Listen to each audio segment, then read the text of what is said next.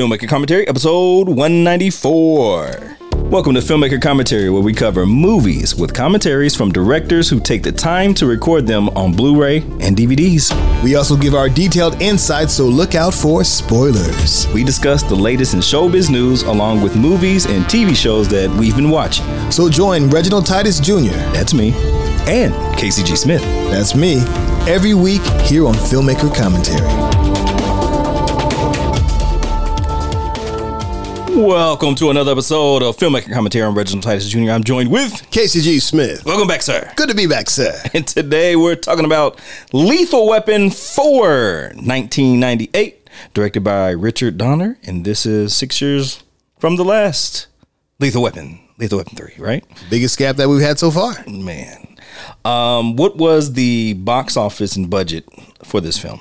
So Lethal Weapon 4 on a budget of $140 million. That is one heck of a jump. That's a big jump. Yeah. That was a money grab. And it had a worldwide gross of $285 million. Yikes. Money grab. That is not that good. That's not this. I don't know what happened. I would like to know, like, how do you jump from 25 million and you're pretty, what is it called? Responsible to jump that big.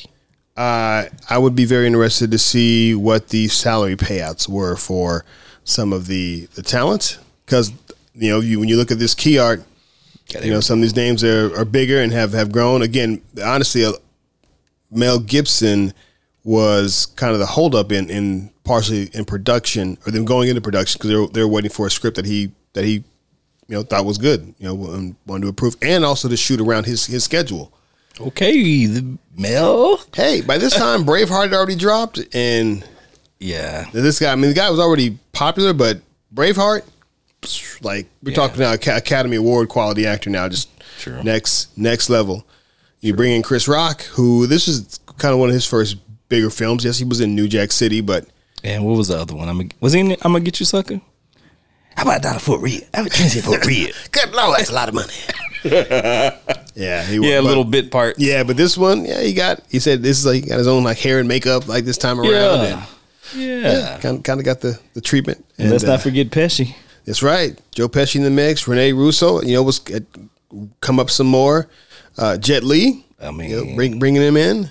And there's some pretty big stunts, some pretty big set pieces in this one. There's a lot of them in the other ones too, but yeah. But that's still a huge jump. The last one was $34 million. Okay, $34 million for Lethal Weapon 3. Yeah. Then the first one was like 15 or 20 or something like that. Then 20, 25. This is like all those. This is more than all those combined. That's not good. Yeah. Man. Oh, Mel's like, yeah, raise the price and I'll pocket that. And the other interesting thing is that at this point in movies, before in the 80s, you could have a film that came out and you almost had almost a guaranteed at least 2 weeks that were just you. Mm-hmm. But by this point in 98, there were so many movies dropping and coming out that you don't have that luxury anymore. If you didn't, and it's kind of what it is now. Like if you don't have a strong opening weekend, then you kind of are done for. Yeah, you're kind of stuck. Interesting. So, and who knows? Maybe it's a little bit of franchise fatigue at this point, possibly. Yeah, that gap is pretty serious, man. Because I mean, the first ones were 2 years. Yeah, and then to wait 6 years, like maybe might have missed it. And you get more and more of the copycats that come down the line as well. Yeah, more and more diehards, more and more. I mean, whatever kind of action movie you want to think of. Also, I think the action genre is beginning to change. Yeah, change some as well. Plus, we start to get Rush Hour. Yeah, and that's what this made me think of, because you got the Asian connection coming in, and and then so like the black white buddy cop thing. They're older now, so it's you need fresh young talent. Now they're the old guys. Like, oh man, you know. Yeah, it's literally one of the themes that we kind of dealt with retirement last time. Yeah. So interesting. I expected more. Was there any awards or like kind of what was the sentiment at the time? So when this dropped, again, no major awards as far as Academy or Golden Globes, but they did win a Blockbuster Entertainment Award. Okay. That's, you know, what the time frame is for favorite supporting actor in Chris Rock. And also favorite supporting actress in Renee Russo. Interesting. Okay. Okay, Blockbuster. And then they got nominated for multiple MTV Movie Awards, but didn't win. They did win the Bogey Awards in Germany. I don't even know what that is, but Bogey. They won. I don't know. It just said they won it. It doesn't say what the award is. The Bogey Award. They won it. Okay. So yeah, no major awards for Lethal Weapon 4. It's tougher to win awards as you progress in your sequels. Yeah, just get your money. No awards, pal. Yeah, the Rocky franchise again was a good point. Yeah. Speaking of the Rocky franchise, as we transition to news and movies watched, we want to just give a shout out and a recognition for the passing of one Carl Weathers at the age of 76. And there's a piece here from Variety that talks about Sylvester Stallone honors Carl Weathers. I was fortunate to be a part of his life. Apollo, keep punching. It says Sylvester Stallone is paying tribute to his longtime friend and Rocky co-star Carl Weathers, who died Thursday at age 76.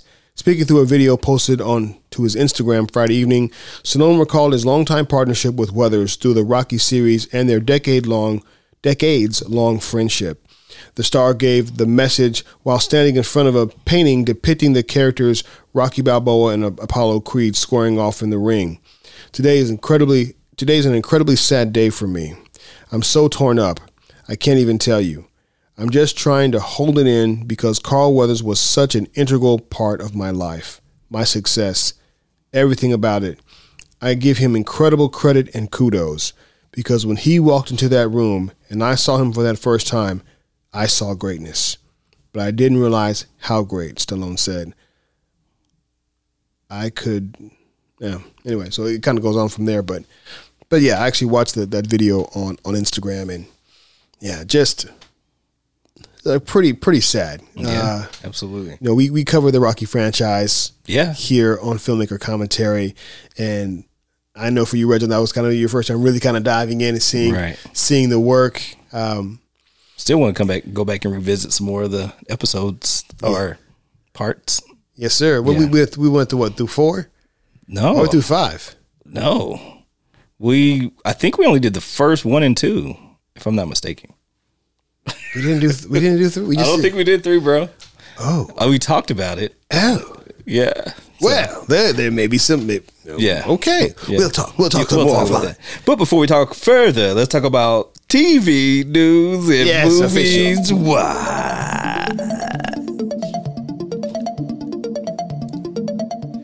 So in addition to that, in the news, also wanted to make mention, according to The Wrap, that Byron Allen offers to buy Paramount Global for $14 billion. Holy smokes, Byron. Byron Allen on Tuesday formally offered to buy Paramount Global for $14 billion. According to Bloomberg, the offer Allen is said to have sent to Paramount's board, according to senior management, by text and email, proposes 28.58 for voting share and 21.53. Excuse me, let's state that again. $28.58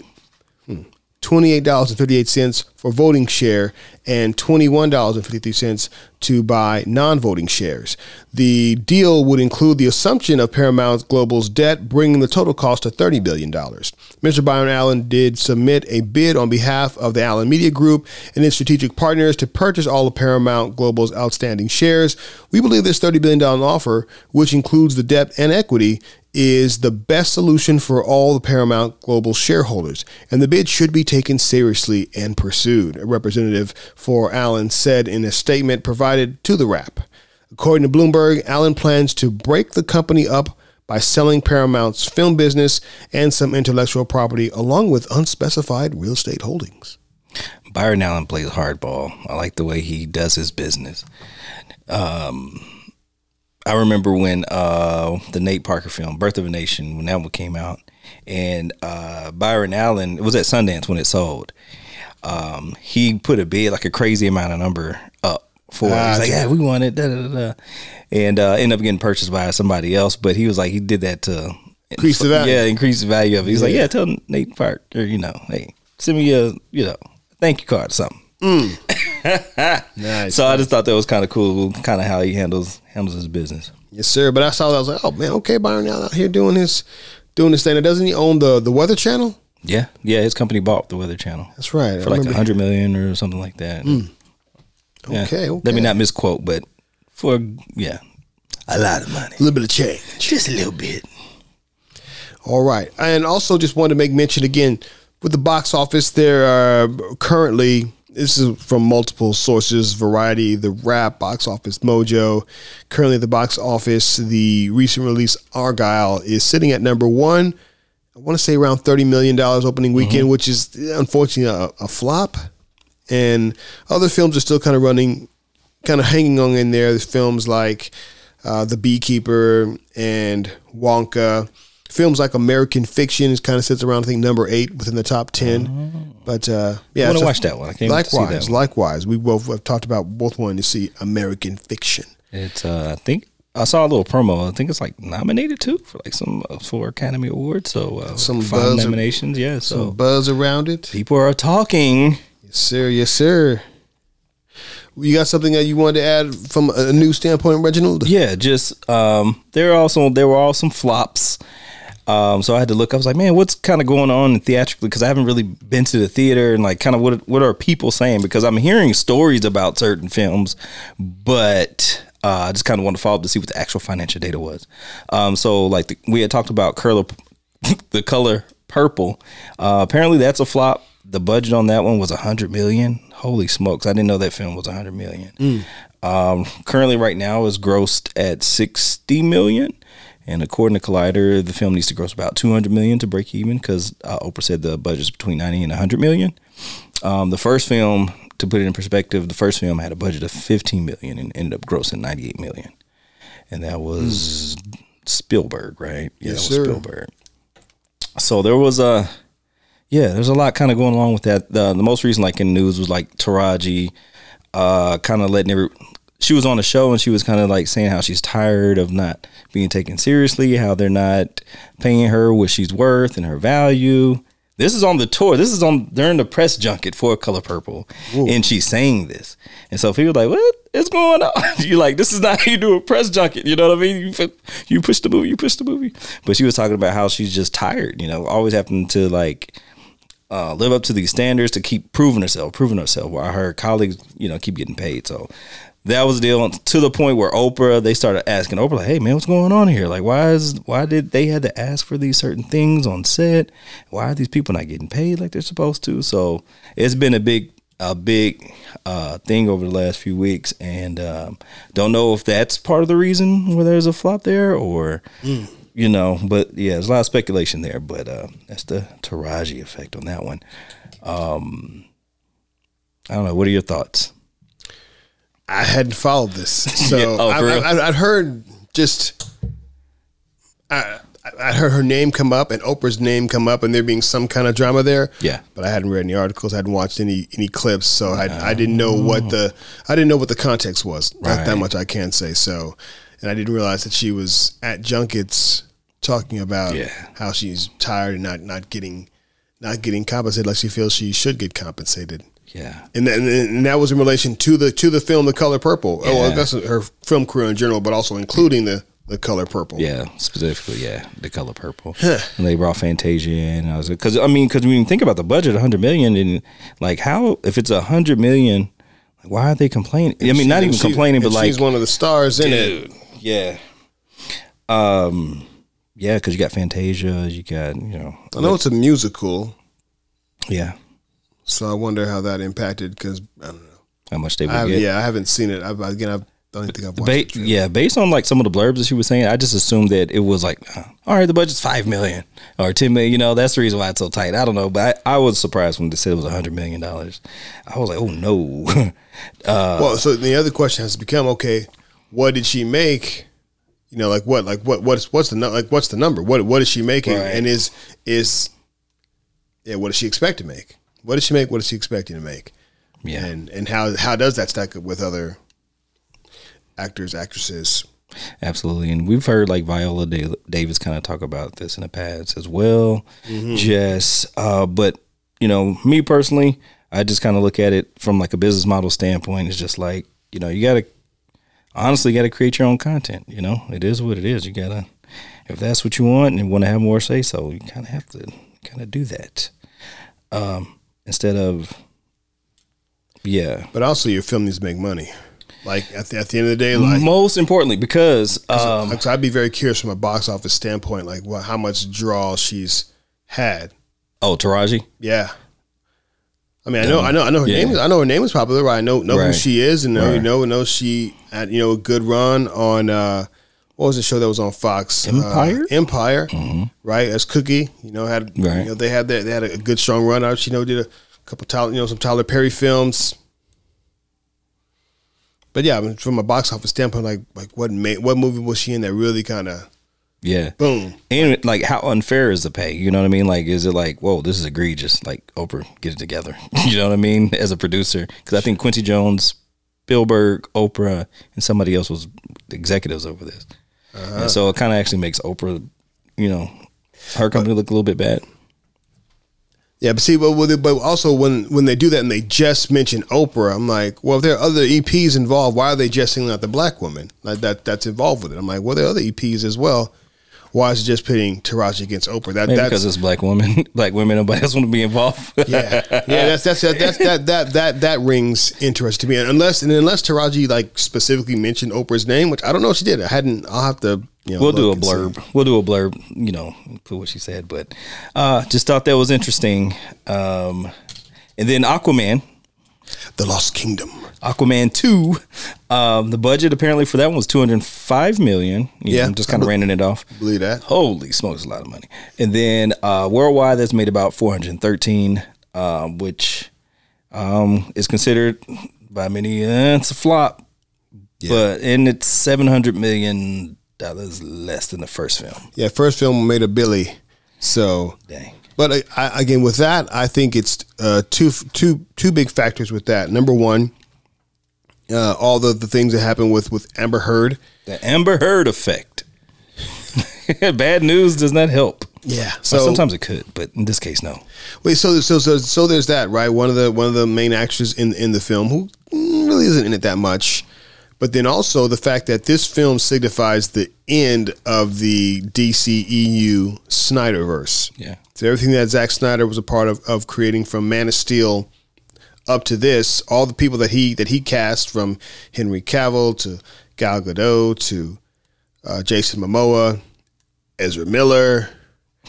Who also had his own flaws, and Flash was a flop too. Yeah, DCEU had a rough run, but this is the last film, so it should have did better. Is that you would think and hope so, but it's just been a rough run, and it's kind of going out with a whimper rather than a bang. And the film, honestly, I went to go see it. I wasn't excited about seeing it, but I went and saw it, and it wasn't bad. It was okay. I was like, when you told me Amber Heard was in it, I was like, no way, impossible. I was like, man, this actress really looks a lot like Amber Heard. I just thought that she got replaced. I'd heard rumors. I was like, man, whoever they cast here, she's got quite the likeness to Amber Heard. And I finally looked at Chris. I was like, oh, it is Amber Heard. That answers that question. Oh my god, I was like, how did this happen? Like, she's got so much bad press. After watching that documentary on Netflix, I'm like, dude, I don't even know if she has friends. Like, that's how bad it is. Yeah, I never dove deep into the. Oh, it's bad. Into the drama. I just heard people make mention of it, but nonetheless. But I think those two factors sank Aquaman: The Last Kingdom, and that budget also it's an underwater film. You know, like, you are effects wise gonna just have to spend a lot of money to make underwater films. Hair, moving, and all that kind of stuff. Yeah, Aquaman got some hate from James Cameron with that technology hair thing. And that movie, the James Cameron film, Avatar: The Way of the Water. Did you watch that? I did. I didn't watch it. It feels like you're there. It's pretty brilliant. But story's a basic story. Sure. Pretty basic. But I think about watching it, but I'm just like, yeah. And it's long too. It's like 3 hours or something. I can't remember. I had to watch it like in over days, in pieces. Yeah, man. It's But, you know, from a tech standpoint, it's brilliant. If they put it back in theaters, I'll reconsider. Yeah. Watching it. So I'd rather see it on like a big screen. But anyway.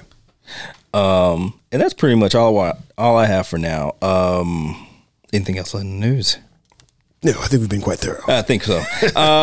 We've made up for previous months. We did. TV. What you been watching TV movie wise? So on the TV, I watched on Netflix a documentary called The Greatest Night in Pop. Okay, what is The Greatest Night in Pop? The Greatest Night in Pop, Reginald, I'm glad you asked, is the making of the We Are the World song and music video. Circa 1985? Wow. 85 or 86. I think it's 85. What?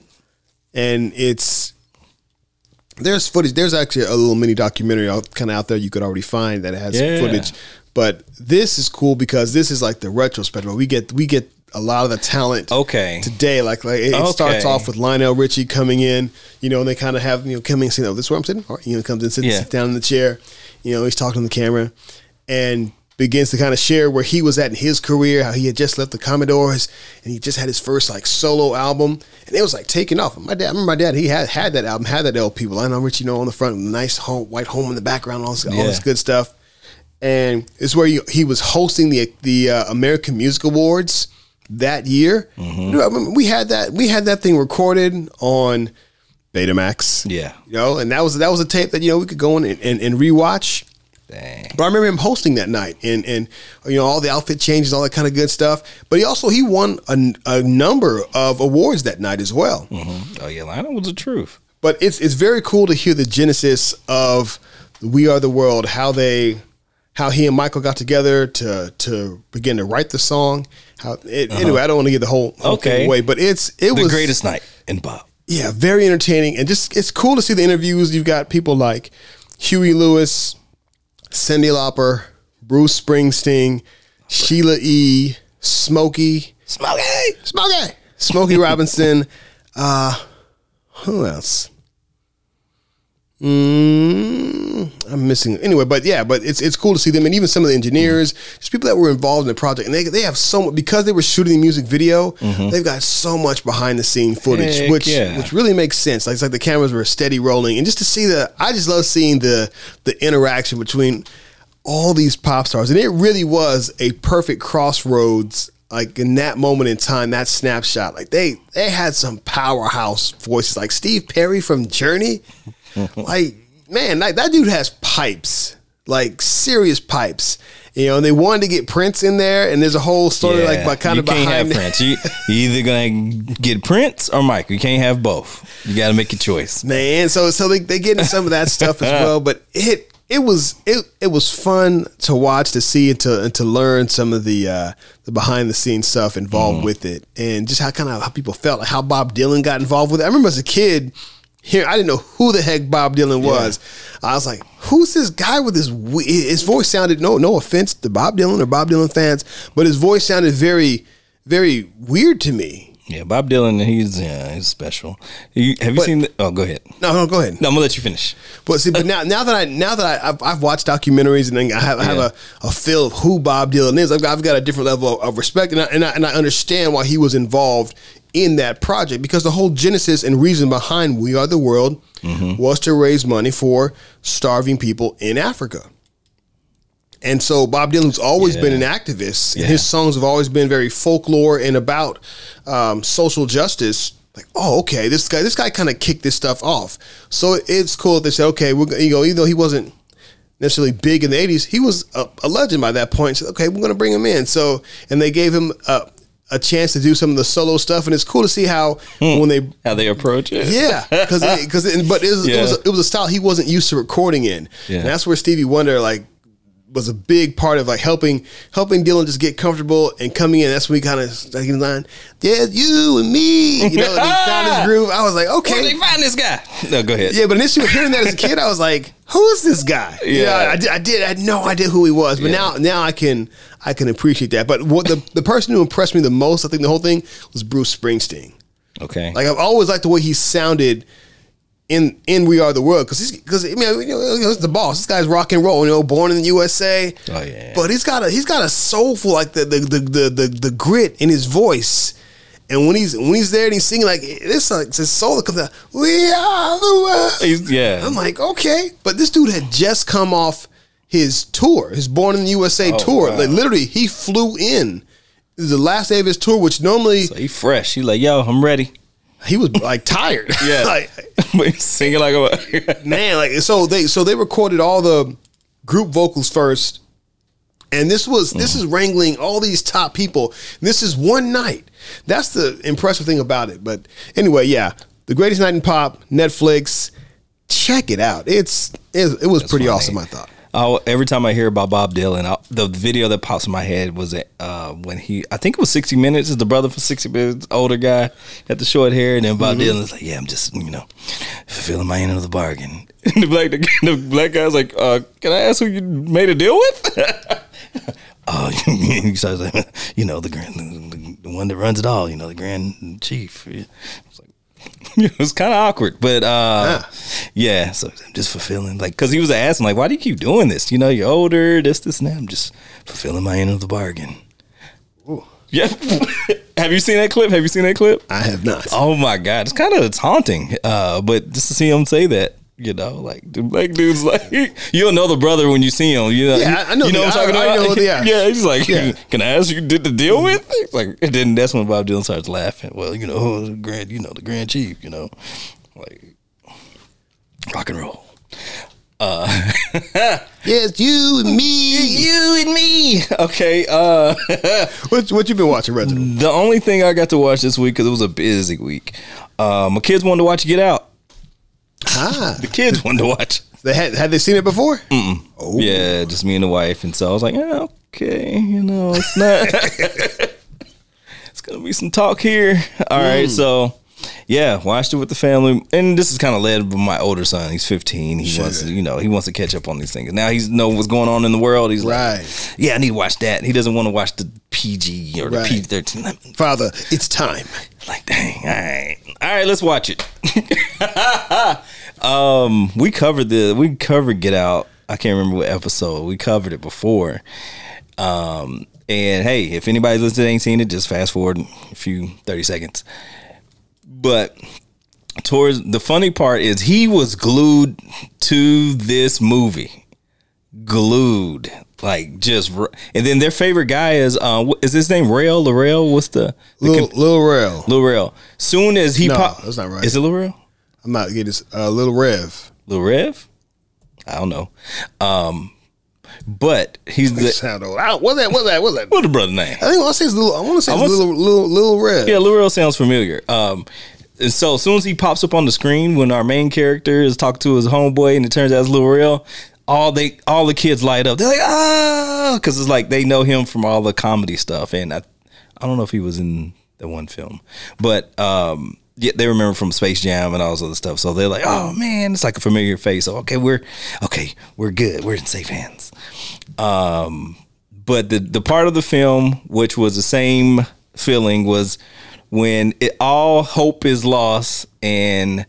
Our main character, it looked like he's about to choke out his girlfriend. He's on the pavement, and then this cop car pulls up, and everybody's like, "Oh!" The air comes out of the room, and then the door opens, says "Please," and then Rail pops out. My son just starts clapping. Just which was the same reaction that the whole theater had when I watched in Cedar Hill. Yeah, everybody just started clapping because that's a scene that you do not get in America. It subverted our expectations, dude. We already knew. We was like, "Oh man, it's over." Oh, man. And of course, the fact that there was a different ending that was shot. Yeah, yeah, where it didn't go that way. Yeah, he was in jail, right? Yeah, that one. Yeah. Oh my goodness, they picked the right one. That one because you don't get that. Yeah. So anyhow, overall, it was a good night. We watched it on the Friday. I was like, it's Friday night. Because my middle son was like, he's taking over Friday nights. Because it was all about football during football season. So we always had a game. So it kind of ruined Friday night movies. So we're kind of getting back to that. But that's primarily all I've watched. I am trying to find that episode number for Get Out. Oh, yeah, that was early on, man. It was early on. Watching Get Out again this time, though, it is a different experience because now you're seeing who's the actress that played his girlfriend. Is it Allison? I want to say Allison, but I might be wrong. Allison Williams. So when you see her like beady eyes and like how she looks, when she's like buying, the first scene is she's shopping, she's getting like some donuts, like breakfast for, is it a bagel? It was a bagel for her boyfriend. And you see her little beady eyes and you're like, dang, this girl's the devil. You know what I mean? It's like you just have a different perspective watching it again. You're like, dang, what's her motive this whole time? You know what her motive is, but you look at it totally differently now.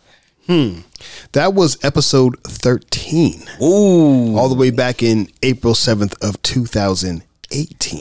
Let's go. Streaming on Spotify. Boom. Oh, man. So, yeah, that's all we've been watching. I had to go back in the archives for that one. Absolutely. What you been watching? Also, I'm still going through Friends. I am like on season 5 of Friends. How many seasons is it again? It's 10. So I'm halfway through. You got a little, while, but I still enjoying it. Still, there's character development. Okay, good. Yeah, there's actual character development, and yeah, still good. Okay. I'll tell you what. One thing I wanted to mention. Speaking of things that we've covered, right? We've covered the Scream franchise. Yeah, and so with Courtney Cox in particular, it gives me a new appreciation for her range of acting. When you see her character as Monica, who she plays on Friends. Yeah. Who was this really neurotic late 20s single woman who is all about like keeping places clean, and when anything competitive comes up, she's super super competitive. Mm-hmm. But also like her physical comedy in the show at times is pretty funny. Mm-hmm. So you see that character there, and then you juxtapose that with Gale Weathers in the Scream franchise, and it's stark difference in contrast. Absolutely. Because I mean, this, one is a sitcom situational thing, and then you see Gale Weathers hard nosed and get the story. Absolutely. It's cool to see. It's like, wow, it makes me appreciate Courtney Cox's range. Yeah, and then too, some of those, I know those actors like to break out of that thing that they're kind of boxed into. So for her to do that and have some fun because all actors don't really get that option. They're usually stuck with their characters. Shout out to Alfonso from Fresh Prince. True. Yeah, but I think to a certain degree, like if you got something consistent, at least for a while, I mean, sure, anything can get dry. But I'm looking forward to, once I finish the series, being able to go back and watch the reunion one. There's, they did like Fresh Prince did a reunion on Max. Yeah, they did a reunion one. So I'm looking forward to seeing that and seeing kind of, when was that one? Was that recent? That was after once HBO Max launched. Well, HBO Max launched maybe 2019 or 2020? Whenever Max launched, it was shortly afterwards. They dropped a Fresh Prince and they dropped the Friends reunion. But those were actually draws to get you to come in and subscribe. I see. So and then that's when they announced, we're dropping Friends on Max, because I don't think it was really streaming anywhere. That's before right. HBO Max came out. Where was it at? Or was it Seinfeld? Maybe it was on Netflix. Yeah, because I remember a lot of people were trying to get it all in before it was moving somewhere. Yeah. So anyway, but yeah, that's and then this is entertainment adjacent, but I watched the Royal Rumble, WWE Royal Rumble. Oh, okay. I was like, what? WWE Royal Rumble. Now, Royal Rumble carries significance for those that are or are not wrestling fans, because it is what they call the start of the road to WrestleMania. WrestleMania being like the equivalent Super Bowl of pro wrestling. Mm-hmm. And over the years, it's expanded, right? Before, the Royal Rumble was just, you'd have a match with 30 competitors. Okay. It starts with 2 in the ring, and every 30 seconds, another wrestler joins the fray, and you get eliminated by being... That's the name Royal Rumble, right? You get eliminated by being thrown over the top rope and having both feet... Sounds dangerous. ...hit the ground. Yeah, they're actually, interesting enough, you say that, multiple people got injured this year in the Royal Rumble. Guys like CM Punk, But CM Punk, now he is always injured now. He was in AEW. How old is he? Phil was in his He's Phil. Probably in his. He's got to be. He sounds old with a name like Phil. Phil Brooks. That's his real name. He's got to be late 40s, maybe. Yeah, I think so. Let's say late 40s. Okay. But yeah, he got injured in the Royal Rumble. He was like, it came down to him and Cody Rhodes. They were the last two guys, and Cody Rhodes won last year. And the big thing about when you win the Royal Rumble, you get to have a title shot. You get a title shot at WrestleMania. So you get to go for the championship on the biggest stage of them all. And so came down to CM Punk, Cody Rhodes. CM Punk gets the win. Cody Rhodes gets the win. Throws CM Punk over the top rope. But somehow CM Punk tore his tricep in the match. Ouch. And so he comes out next Monday on Monday Night Raw and has to, say he tore his tricep. And they always do. Whenever anybody has a real injury in wrestling, they always work it into the story. Yeah. And anyway, I'm not going to go on all that. Okay. But so that it was entertaining, because also the Royal Rumble, you always have throwback people who have been either away from the WWE or out of wrestling for a while, always will show up. But you have these surprise appearances, or you have people who have been injured for a long time. They may wait and make their comeback during the Royal Rumble. Yeah. So it's always some nice surprises. And WWE has a unique system, because they got SmackDown wrestlers, Raw wrestlers, and they got their NXT brand. And so now you get NXT wrestlers coming into the Royal Rumble. So you get some nice mix up. But now, over the past couple of years, the women's division has grown. You have so many women wrestlers in WWE. Mm-hmm. They have enough to have their own Rumble now. Okay. Which is really cool to see. And actually, I found the women's Rumble a little more entertaining than the men's. I'm just saying. Yeah, the women wrestlers really come out. I'm just saying.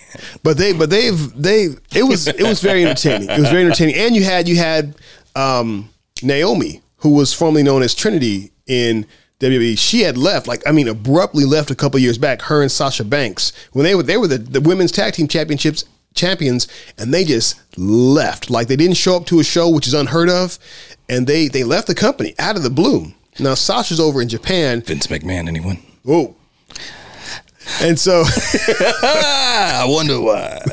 And Naomi, she went to TNA, and she was in TNA right now, but all of a sudden she just came back to WWE. I was like, what? Because somebody stepped down. No.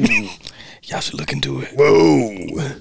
So nonetheless, I did watch the Royal Rumble. It was quite entertaining. It was pretty well done. I was meaning to ask, did you watch 2 or 3 weeks ago the Cowboys game?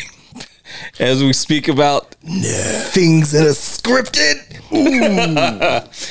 No, I watched one Cowboy game all year. Yeah. And that was during Thanksgiving. That was it, dude. That's because I was out of town around family, and they were watching it. That's the only game I watched, I think, all year long. No, I want the team to win. Yeah, but to do the same thing over and over again and expect different results is insanity. So until I see change, there's a whole psychological theme that says change is not change until it's changed. What if it's scripted that way, though?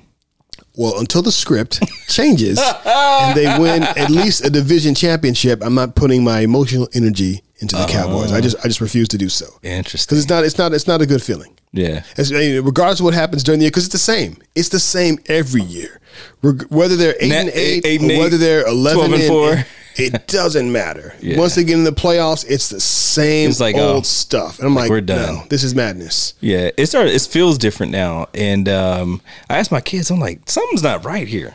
I was like, how Dak performed this whole year and how he performed in that playoff game, I said, something's not right. I said, is this rigged? And then both my sons were at hesitation, like, yeah, it's rigged. And then my middle kid, he was like, because this one time this ref did this and this, and he didn't make the call. And he's breaking down different parts, and these calls that were not made affected the game. And my kids, they memorize all this stuff. And my older son, the same thing. Yeah, it's rigged. He's like, it's kind of obvious is kind of what he's saying. So my question is, if, hypothetically speaking, if it is, what is the benefit to the league for that? Is it a carrot? Is it the Cowboys losing? What's the monetary benefit of that? Because I would imagine the Cowboys winning monetarily would be huge for the NFL, just from a merchandise standpoint. Maybe, they have more data, but. The Cowboys, I mean, that franchise alone is that's one of the most valuable franchises in the world. Yeah. And usually it was like number one, number two, back and forth with them and the Yankees. And so, again, how was them losing? Yeah. I'd love to see what the metric is that makes that, I don't know, a big deal. Or is it the opposite? Is it the hate for the Cowboys that people want to see them lose? Because I know there's a lot of haters of not so much the Cowboys, but maybe more Cowboy fans like Stephen A. Smith. Yeah, I don't know, but it's like they say, it's America's team. We come together to watch them either win or lose, but we come together to watch. You know, it's weird. I'm a black sheep now. I'm like, you're out. I'll watch highlights more afterwards, people, but I'm just like, nah. More people. I can't give you my heart, Cowboys. I can't do it.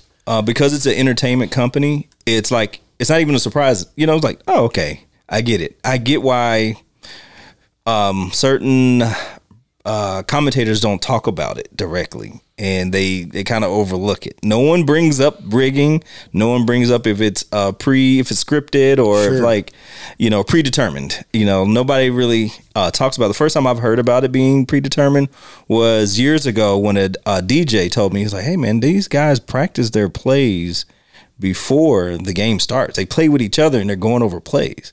And he's a DJ, so he gets to get some insight on what's going inside the stadium. I was like, "That's kind of weird. Why would you do that unless it's a rehearsed play?" And then more people are starting to talk about this just in the general public. Like, it's becoming like a thing that people are talking about. Same thing with the NBA.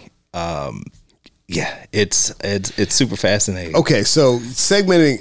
Welcome to sports commentary. Yeah, but it's all entertainment. At the end of the day, it's it's entertainment. That is true. That is true. So there was and I may have sent you this clip, but somebody had, I think maybe James may have sent it to me, but there was a clip of a guy. You see this guy in a gym, and he does these basketball moves, but there are he's clearly traveling when he does these moves, and then it cuts to an actual NBA game of actual NBA players doing these same moves in a game and not being called for traveling, double dribble, up and down, or anything. And it's bad. It's not like it's not like carrying like, okay, I got my hand and it's going under the ball to the side of it. No, this is, okay, I stop with the ball, and then I take 2 steps. Yeah, I jump up and down, and then I jump up again. It's like, wait, no. But to see this guy do it, it makes such a big impact, because this is guy by himself doing it in the gym. You're like, okay, this is silly. And then you see it done in the game. You're like, oh, this is a travesty. What is happening? Yeah, and refs just nope, nothing, no call. James Harden is notorious for the step away three, where he's traveling. But this is multiple. Man, this is all these people, and none of them were James Harden. This is maybe so. That's fantastic.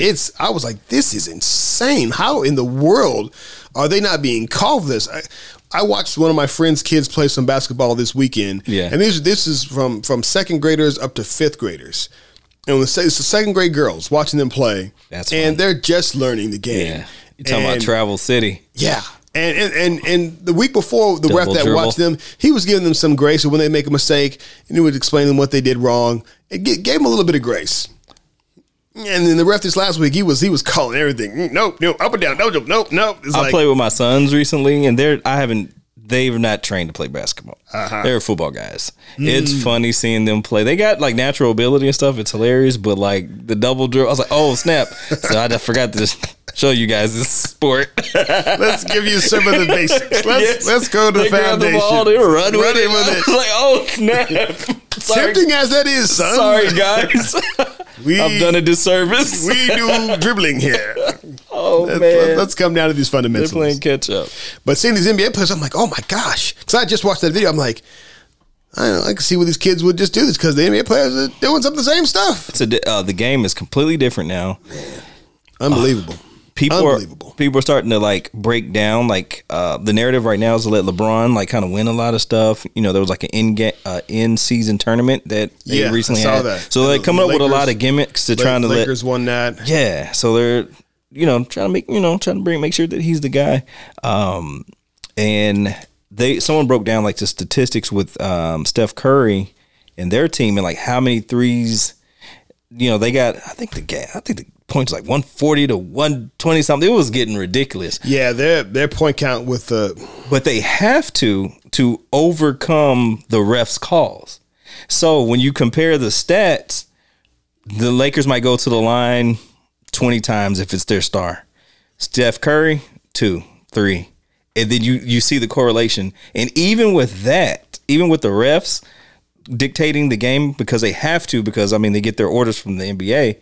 They have to, do their job. Even with that, it still ends up being like a close game. And you can see which games, statistically, you can see which games you can tell that the refs kind of like are not calling. Especially someone like Steve Kerr, where you could almost call every time he's driving to the goal. You can almost count a foul for sure. Interesting. Yeah, but people are starting to prove this stuff statistically, and ex-NBA players, i.e. Rasheed Wallace and some other people, are actually telling you that it's rigged.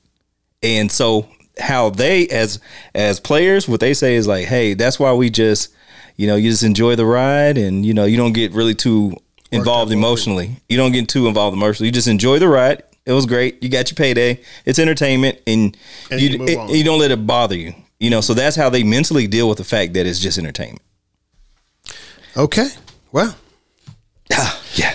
And so that's how I'm feeling in regards to these boys. It's just like, okay, it's entertainment. It's all predetermined.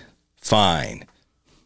Because some things just don't make sense. If you look at it, it does not make sense. And they're not the only team, so. Last thing I've been watching. Yes. True Detective Season 4. Still going on. Interesting show. Enjoying Jodie Foster's performance, and very interested to see how the season ends. But yeah, that's been it. Holy smokes. And today's show is sponsored by Natural Hair, the movie by Grind Over Matter Films, available to stream on Roku, Tubi, and YouTube. Please check it out and leave a review. Now let's jump back into the show.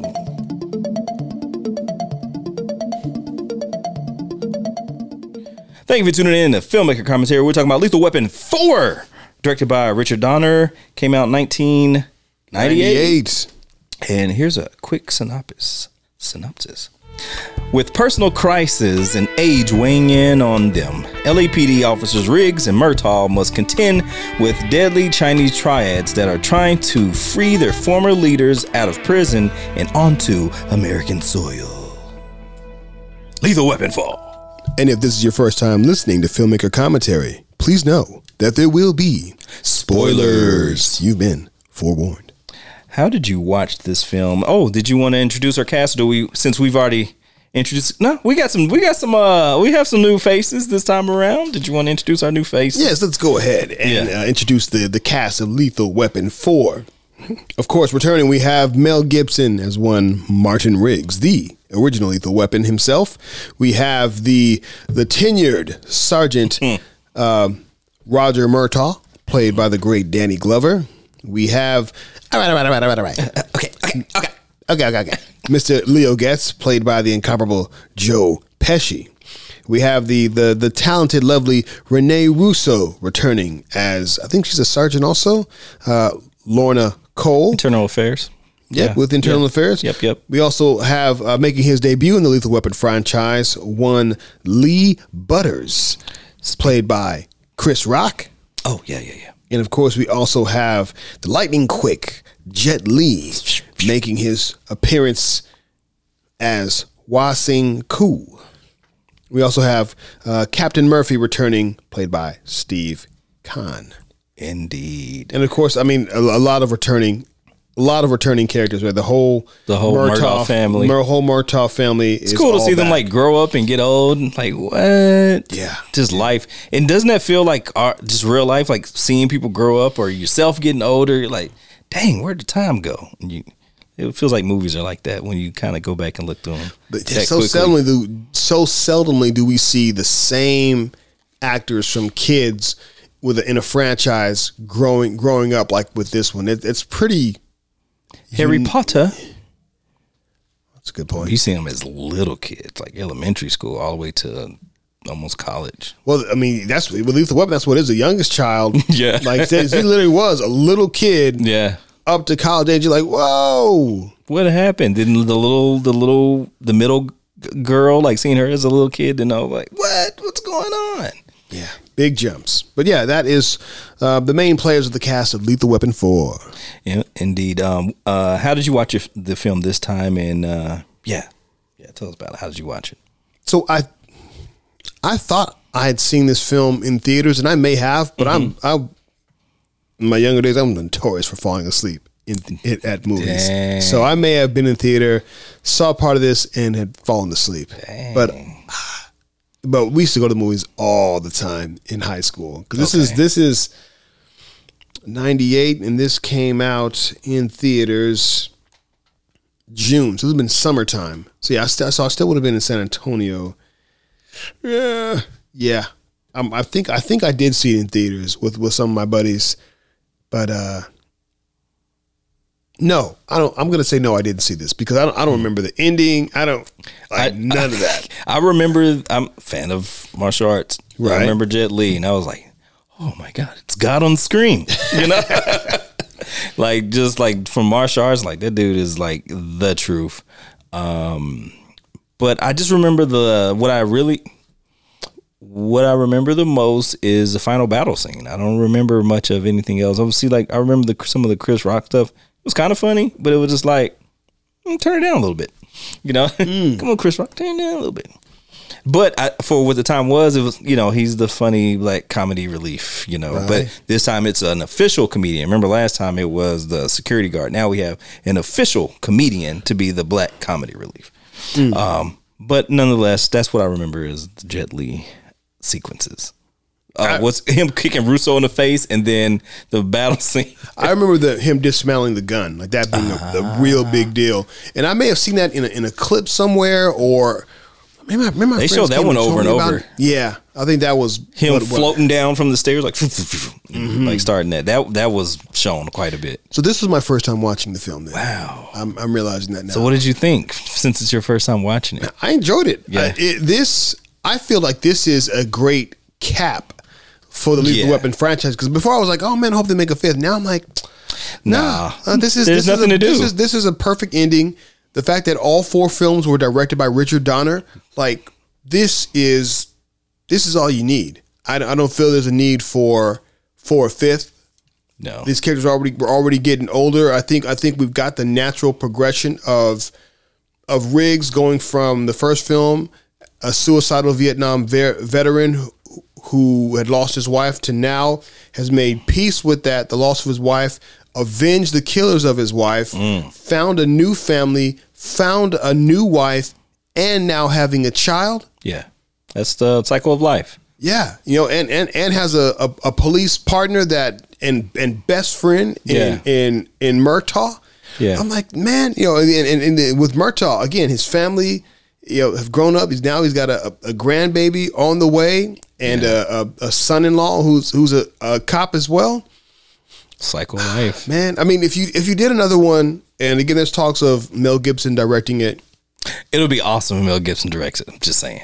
I do agree there. Yeah. but you have to bring Chris Rock back. Like, Chris Rock has to come back. Yeah, it's man. And yeah, man. I don't know what you do. I don't know to. Yeah. I think. Oh man, but see, well, I mean, I think Murtaugh has to have retired by this point. Oh, this dude is old. Yeah, he has to have retired by this point. I think that you make. Oh no! It would be crazy if you actually made Riggs the captain, like truly the captain in the seat. Oh. But again, I don't know. If Mel directs it, helps with the writing, doing all that stuff, it could really be grounded, and he'll find a story that makes sense. Sure. I just don't see it with them doing anything action related. I don't need them. Like they can have fun interactions. Yes. Maybe they get kidnapped and then Chris Rock. Now they're the old. And you introduce the new Lethal Weapon. You got to have somebody who now is maybe a Gulf War survivor who maybe has a similar thing that Riggs had, who's some kind of lethal weapon. Maybe he's an MMA fighter. I don't know, but you got to introduce a new lethal weapon, to then kind of infuse for a new franchise. And then now Rock would be the older. He still would be the older cop at this point. True. Yeah, so, he'll be the new Murtaugh. Yeah. Butters. Butters. Yeah, I don't see it. This is a perfect cap. Yeah, I watched it, but out of all of them, this was probably my least favorite out of all of them. Mm. Yeah. Yeah, I think so. But it was still entertaining, though. Sure. Still entertaining, still solid. Yeah. Just probably like my... I feel with this one that the... I think it had the weakest plot or plot device. Yeah. Immigrants. Yeah, and they even talk about... This is a little bit of trivia. Mm. That this... Like, they were actually... Like, they the production time on this was very short. They started shooting this January of 89. Excuse me, of 98. January of 98. Yeah. They wrapped production in May of 98. No, and it dropped in summer. They finished post. It was 37 days post-production. Fantastic. Shout out to Digital. And it was dropped. And they would meet on Sunday. They would meet on Sundays. Richard Donner. That's why the budget's so high, because of the timing. Potentially, you got to pay for that. For all that overtime, you got to pay for that stuff. That's not cheap. But Donner, Silver, one of the writers and one of the studio execs would meet on Sundays, and they would be like writing and rewriting stuff. That's messed up. Yeah, because Chris Rock even said that they would get like sides on Monday as far as what they were going to shoot. Like, I don't think they ever got like the full script. Wow. They would just go in and do it. Wow. But the fact that they got it done and got it out is, you know, a feat in of itself. But unfortunately, it didn't make as much at the box office, I'm sure, as they hoped. What'd you like or not like about the film? Again, I think I would say one of the things I didn't like would be, again, I felt the plot was a little bit weaker this go round. I do like the continued growth of the characters. Again, the relationship between Murtaugh and Riggs is just a beautiful thing, and even up until the end where Murtaugh can kind of sense where Riggs is at. Yeah, that's interesting. Go and save his partner. Yeah, telepathy. Yeah, was that telekinesis? Telepathy. Telekinesis, moving things. Yeah, he would be like, boom, boom, I got you, brother. Yeah, that rock out of there. Rise, Riggs, rise. To me, like, Asian jokes are a little rough. It hits differently now that we're a little more. Like, now that we're a little bit more aware as Americans, we're like, I was nervous going in. I was like, okay, they weren't as bad as I thought they could have been. Like, okay, they kind of, and Donner even made mention of that, like what they threw out there, and then they were able to kind of get away with a little bit. I'm like, okay. Yeah, it's a little rough going back and watching. Like, okay, it is what it is. Mm-hmm. I mean, the crazy jokes are like, you go back to the 80s and hear these kids and the things that come out of their mouths. You're like, wow. Yeah. Murtaugh. What's that? Has to move. Murtaugh. Oh, yeah. What I not like? Murtaugh. He has to move. Like, this house. Fair enough. Like, for real. Like, dude, come on. Oh, here's one thing I don't like. I don't like that, man. Like, all this guy's stuff he's built up and worked towards all gets destroyed. His boat gets destroyed in this one. His home gets destroyed in this one. Like, we've seen this man put time and effort into building this stuff up over the past decade, and everybody just laughs at his stuff being destroyed. Yeah. It's like, yo, this black man has worked so hard, put his life on the line at this gig, even decided not to retire so he could continue to do good in the community, just to have his stuff blown up like this. I'm sure he has insurance, but they keep making jokes about it. It's like, your boat. Nah. It's like, man, this is I mean, insurance. I mean, he's gonna have some insurance. But he has to move. This is it. Yeah, at this point, yeah. How many times have villains come in to kill your family? How many times? And they just shake it off. I think the third one may have been the only time. Nobody came in during the third one, right? Yeah, it's all merging together now. No, because the third one, they were going after the other ones. They were going after the South Africans. No, that's the second one. The third one is the guns and the street violence. Oh, yeah. Internal. Yeah. Mm-hmm. So the South Africans, that's the second one. Okay. Yeah, and then they blew up, and then the toilet bomb. And then that's right. And then in the first film, like, they drove the car through the dining room. They had a full out brawl at the end of that one in front of the front yard. Yeah. Yeah. He's got to move. Yeah. It's about that time for a new address, Murtaugh. You're not supposed to know how many cops in the neighborhood. It's just like, oh, we don't need to lock the doors. Yeah. People just pop up. They just come on in. Oh, man.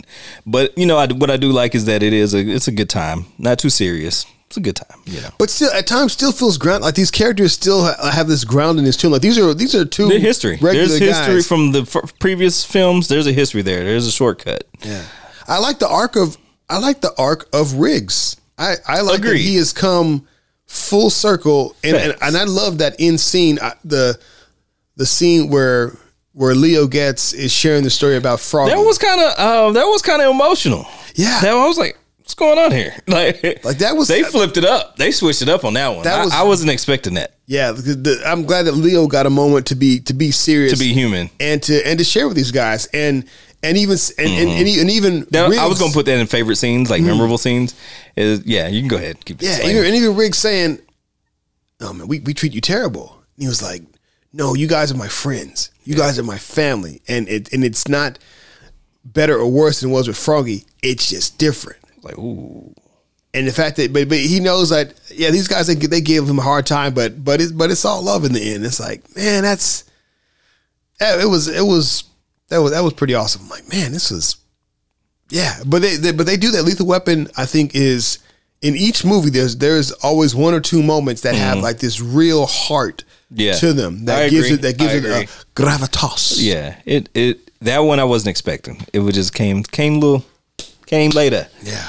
But there's always that moment that hits. Like in the previous one, it was them on the boat when Murtaugh is. That's right. Because we were dealing with gun violence in the streets. Mm-hmm. Yeah. The second one, anyway, I don't have to recap them all, right. But the moments of the might as well. The moments of that. In South Africa, what was the South African one?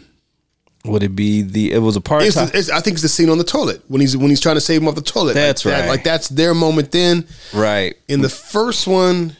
Man, I think the first one has more emotion. The first one has even more emotional beats. It's first seeing Riggs wanting to shoot himself. Yeah, it's dealing with suicide. Mm-hmm. And I think then it's... So the first one's dealing with suicide. The second one is dealing with... Apartheid. But then also as a buddy cop is we can die together, you know, and I'm going to be there for you.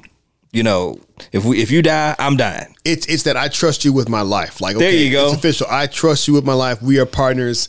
I won't ever abandon you. Yeah. And that stays consistent throughout because it's always at the end. One is saving the other. Yeah. Murtaugh is saving Riggs, or Riggs is saving Murtaugh. Got a point. Okay. It's got a heart. Yes, sir. It's beautiful. Beautiful thing. So, but it's not that it's bad. It's not that bad. It's just. On the the hierarchy is just like, you know, but maybe it's too many, you know, but they get to close it out, and so that's good.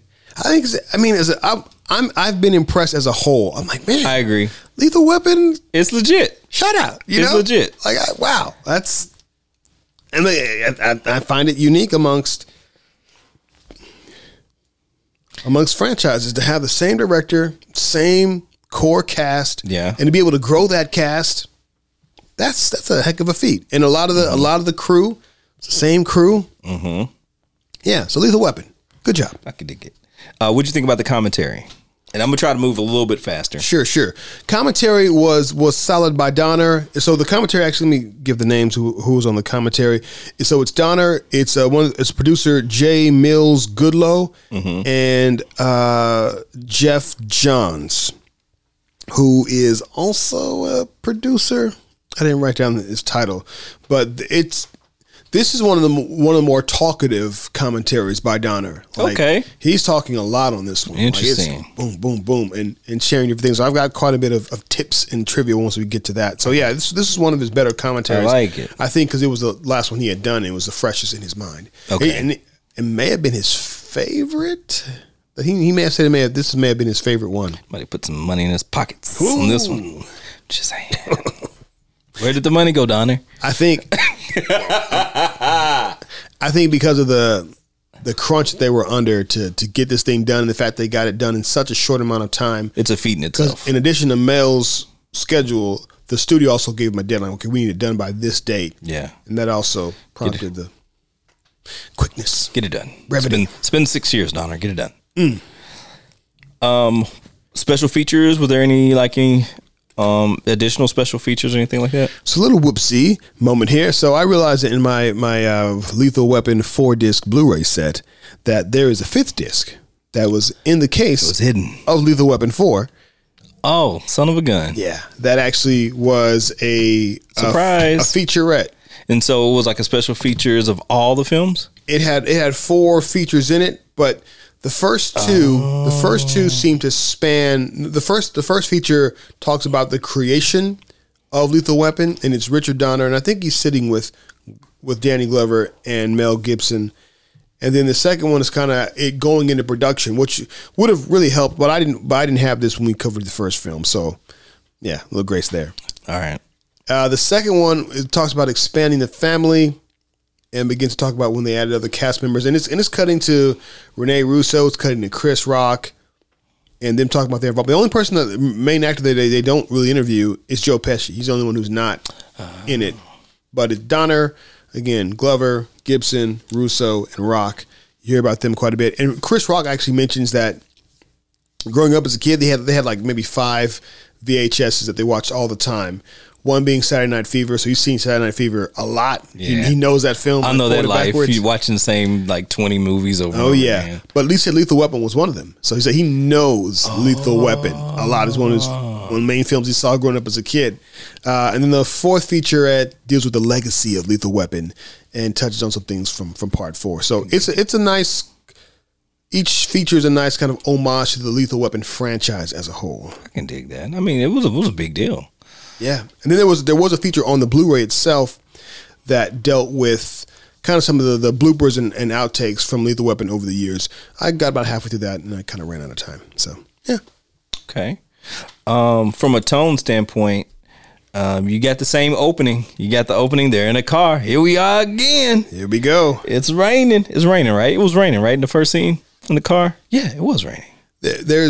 See, I don't know if his rain was coming down because I don't know if water was coming down because of rain or because this guy had hit a fire hydrant and it was coming down from that. My brain I should have wrote it down more, but I felt like water. Water was coming down. Water. Okay.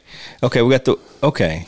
But I don't know if it was rain or a broken fire hydrant. Okay, so we see them again, starting in a car, about to do something crazy. Mm-hmm. And so that same tone is there. My wife, disclaimer, language, she was like, she said, this director likes blowing shit up. Like, she just randomly said that.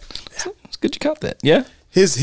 Donner's goal is to, at the beginning of the film, give you an explosion that you would expect to see at the end of the film. Yeah, he did it. Yeah, he did it. I mean, same thing with the third one, right? With that really big building at the beginning with the cat, save the cat moment. Yeah. And then part 2, what did he do in part 2? Part 2, we had the chase with the South Africans, and then on the highway with the helicopter. It started out with a race, yeah, yeah, big chase helicopter. And the first one, lady jumps out of the building. Oh yeah, attention getters. Yikes. From a tone standpoint, what'd you get? Again, this is still a 90s buddy cop action movie. It's action comedy. Mm-hmm. And I feel, well, yeah, I mean, it's action comedy. It kind of stays consistent throughout from 80s and into the 90s. Indeed.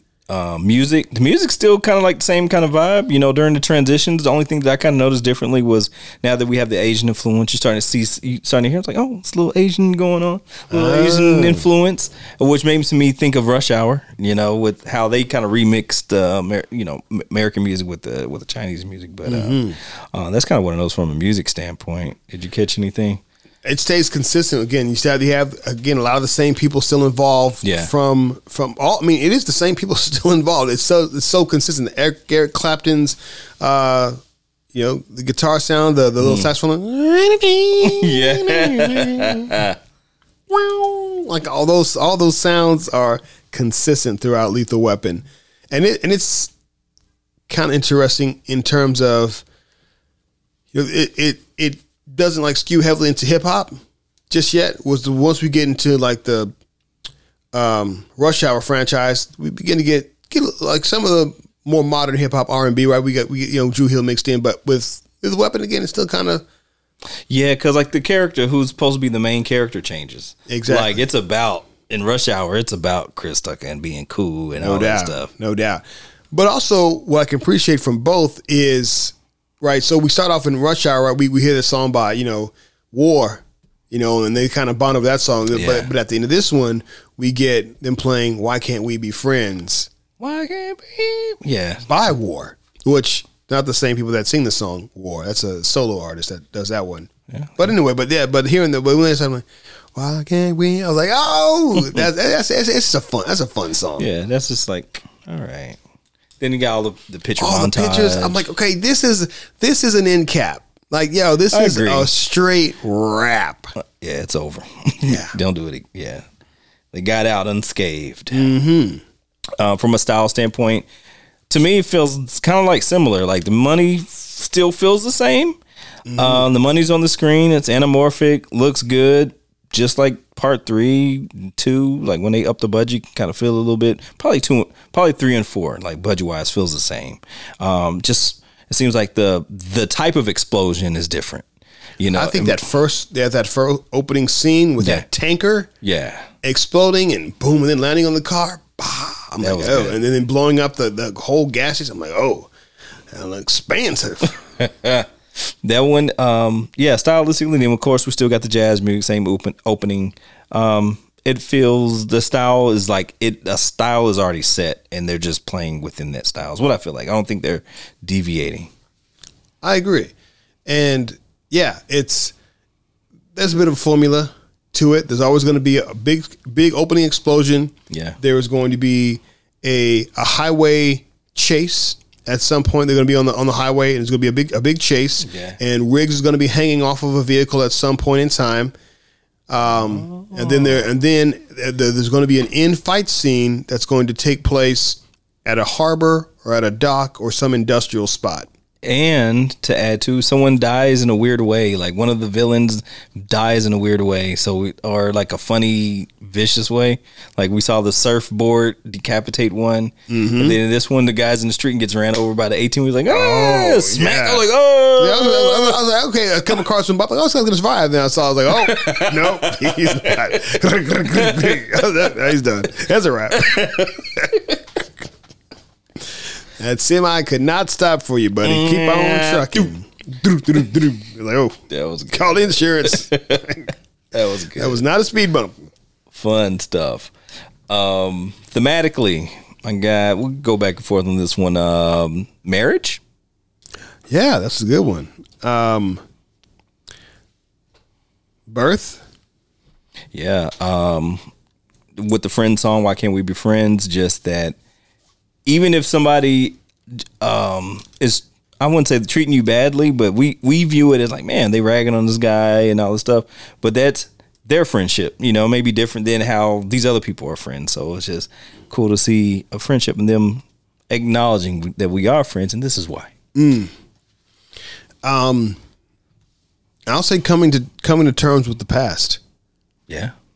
To add to that, slavery, where Murtaugh was like, he was like kind of giving a guy, one of the cops, a hard time for like being so hard on immigrants. Like, right, it was the like security guy. I forget what the guy's role was. Maybe mm-hmm. he was. I thought he was on the force, or I think he was with immigration or something like that. Yeah. But he was kind of a prick. Yeah, yeah, giving a hard time and just kind of saying like, hey, you know. And Murtaugh quotes, I don't know what the quote was, but he quotes something talking about Statue of Liberty, how you should be treating your fellow man, basically. That's a quote from the Statue of Liberty. Bring me your tired and huddled masses. Yeah, that's the quote that's on the Statue of Liberty. That's the welcome immigrants to our country. Unbelievable. Shout out to Smith for knowing that. Once I heard that, I was like, oh, that's on the Statue of Liberty.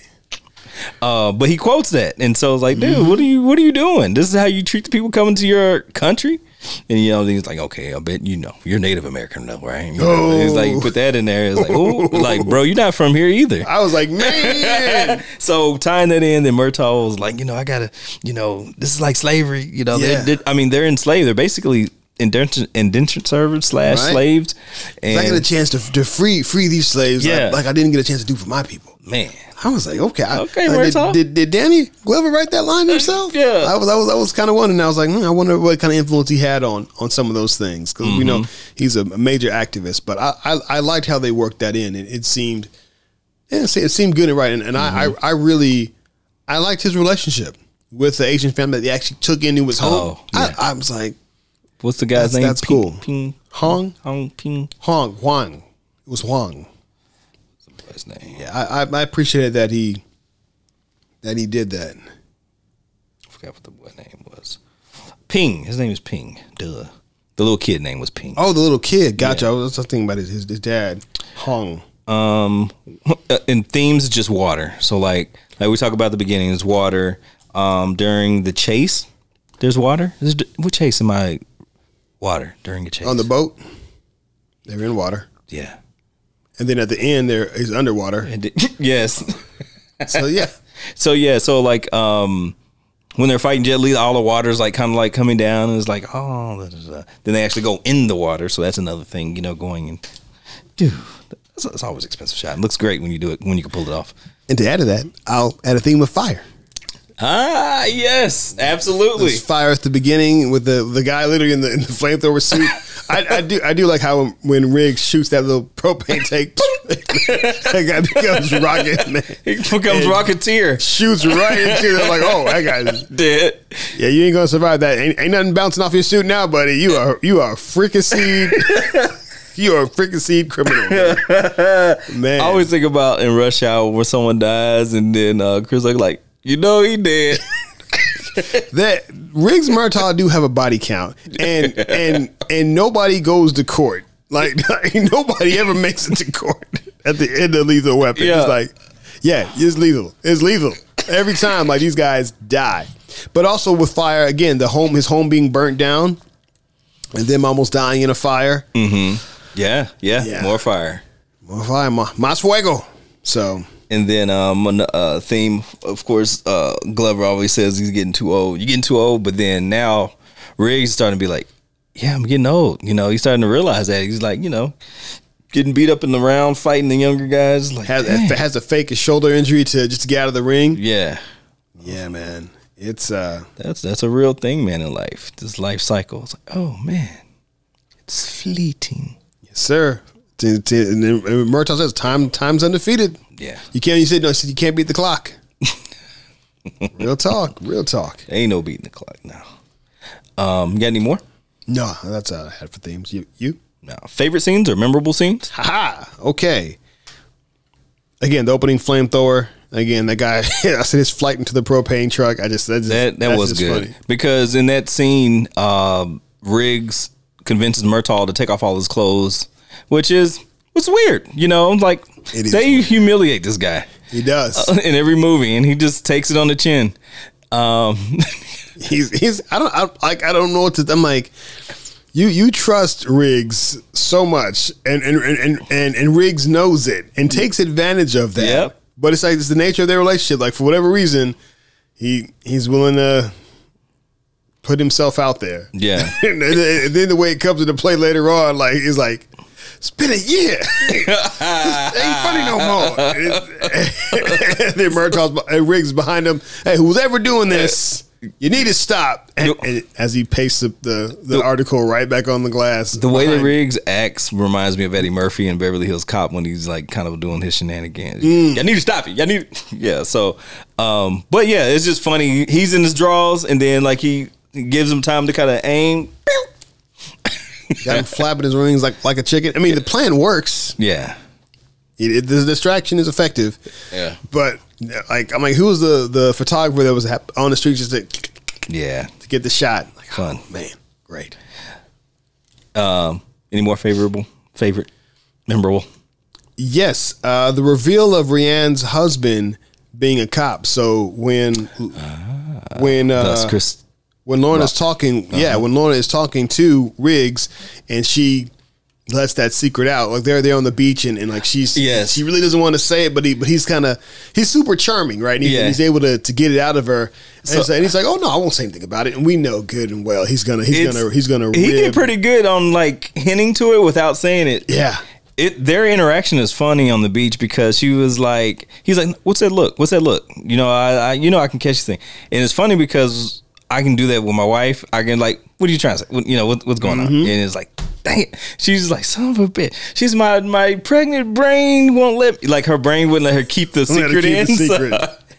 And she was like, son of a bitch. And so she had to tell him because he's like, hold on, no. You know I'm not going to like not bother you. Yeah, I'm going to keep bothering you till you tell me. He's like, son of a bitch. And then, so that was cool to kind of see that back and forth. That was funny. For sure. Memorable scene. The therapist, we're seeing her in every single one. She is done. Yeah. Anything that Riggs wants, she is finished. She's had it. Yeah, and so like just like how Riggs is messing with her, and then how she's just fed up. She doesn't want to hear. If he has something serious to talk about, she don't want to hear it. Which he finally actually does have something serious to talk about, and she's assuming that it's a joke because he's the boy who cried wolf. Yep, he has teased her and humiliated her for years. Yeah. And now when he really needs to talk to her about the prospect of getting married, she assumes that it's all a joke. And she rejects him, and then she tells him, I don't like you. Dang. And then he switches it and just like calls her out and makes it seem like she's making a pass at him, like, oh man. Unbelievable. Unacceptable. That's rough. That is rough. Well, I already mentioned it again. Riggs reposting the photo of Murtaugh in the office 2 times. Takes it down, and then he comes back and it's back up there, and he's like, back up here again. And then Riggs takes it off. Hey, guys, this is your captain speaking. Yeah. Whoever's doing this, blah, blah, blah, blah, blah. And then as soon as Murtaugh turns back. And then Murtaugh just keeps going for Riggs. Riggs posted right up there. I'm like, man. And that's also a trope. There's always an office scene where Murtaugh is being embarrassed. Where it was the condoms on the on the condom tree on his desk. Yep. To the roundhouse kick where he knocks over the water cooler. It's like it's always something. Always something with Murtaugh and Riggs in the office. Seeing Riggs trying to run now. He's you saw apparently the slow. He's slow. I was like, oh boy, slow. Yeah. When you compare it to like his hair, like all swinging in the first 3. This one, the arms were in a little tighter. Yeah. Didn't quite have the stride like before. Before it was, yeah. Like, yeah, he's running for every. Like, the stuntman is getting his work in. You can see it. His stuntman with the bad haircut. I need to sub out. Oh. But I think that Mel actually pulled a hammy. Yeah. In that chasing where they crossed the street, and I can see. Yeah, I mean, he wasn't ready like he was in the other 3. Yeah, man. Yeah, 6 years. You know, it's been 6 years. You had to run like that. I noticed how slow he was, though. Yeah, I saw it too. I was like, not quite Tom Cruise. Stride has changed. Yeah, stride has changed. And then when Chris Rock was like, "Old timers, why you're at it, old timers?" Maybe it's a little Samson effect. Cut the head. I lost some of his strength. I don't know. What are the scenes you got? Why do I have back kick to the neck? Back kick to the neck. What neck got back kicked? Jet Li. He's kicking folks left and right. Back kick to the neck. Who got kicked in the neck? Dang it. There's a reason. Anyhow, Ping, you know, comes to the rescue. Was the guy on the roof that he fought? Did he kick that guy in the neck? Maybe it was. No, because he. But at the end, yeah. He put his feet on him first. Dang. Maybe it was. Yes, you're right. The guy on the roof, because the dude on the roof, we're not expecting Jet Li to be on the roof. So this guy is kind of running away. Like, yeah, I got away. And then a kick comes out of nowhere.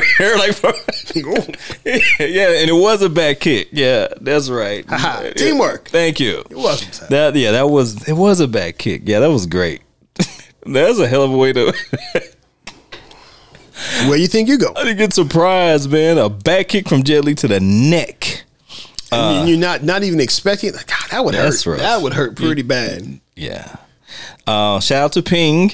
While the house is on fire, I don't know where Ping is at, but Ping busts out of nowhere with these little kid scissors to cut the family loose. I was like, man, this is a brave little kid, because you know it's hot as heck in there with those flames. And this kid, unlikely, just pop. Yeah, that kid would have been out the door. Hey, Ping, sorry, bye. Like, yeah.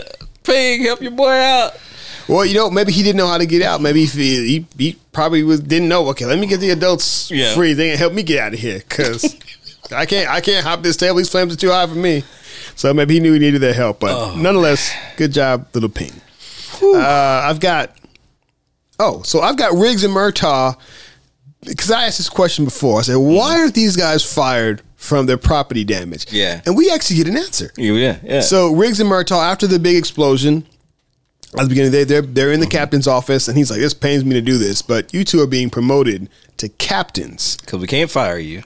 Right, we can't fire you. But first he says, because we can no longer be insured. Yeah. The department can no longer be insured because of all the damage you guys have caused over the years. Dang. So we're promoting you to captains to get you off the streets.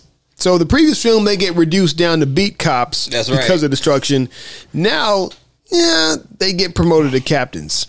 Like, talk about falling forward. Like, what the heck? So, yeah, because they can't be fired and they can't be insured. Yeah, so they're captains. But yeah, they're still right back out on the streets. I'm like, there's a serious lack of oversight in this department, because this has changed. The dadgum thing. These guys are right back out on the street.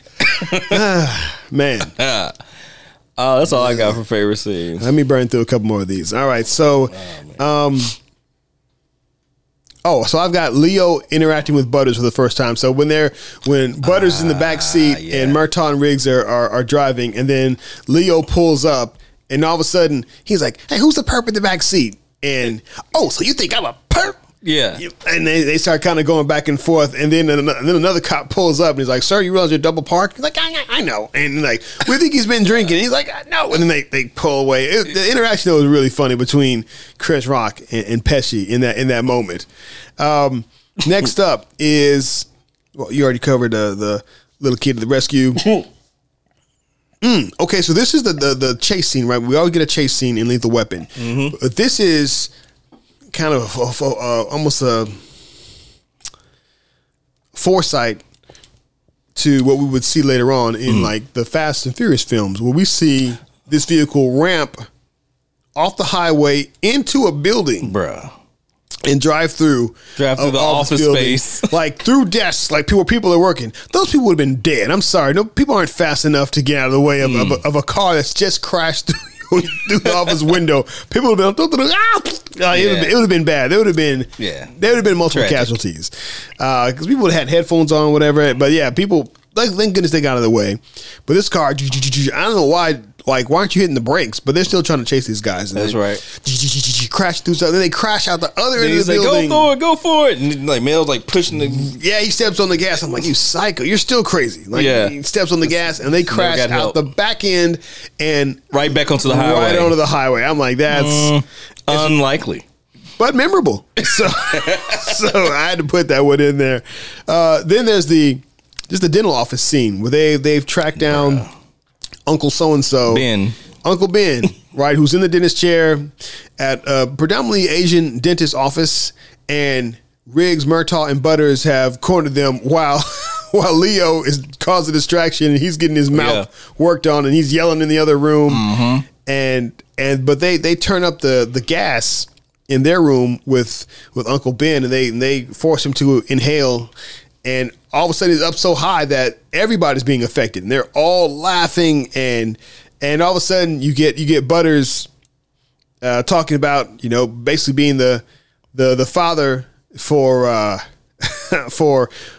Murtaugh's daughter, and he's like, "Oh, baby."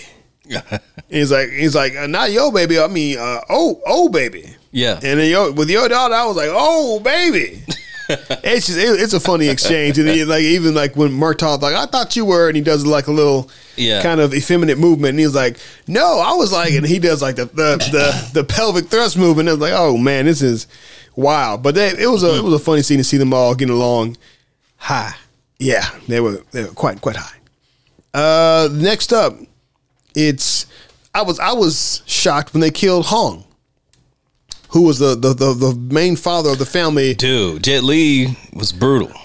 Yeah, well, it wasn't even Jet Li. That would mean, yeah, no, yeah. Yeah, Jet Li's the one that killed him. He's a slave driver, so he kills him. He's like, hey, I'm gonna kill another one if you don't work. Yeah, because you'd seen this beautiful moment earlier with Murtaugh and Hong, where Murtaugh gave him his watch from his father, and I'm like, oh man, this is a beautiful moment. Yeah. And then now Hong finally finds his uncle that he had made mention of, and then all of a sudden he gets the death grip to the throat. Tiger claw. He goes quick. Tiger claw. Not ready. Oh, man, Hong. Your kung fu is not strong. No, neither is your throat. Anyway, so I was like, oh, that was just sad. That was messed up. That was messed up. Yeah, it was sudden. I was like, oh man, I wasn't expecting that.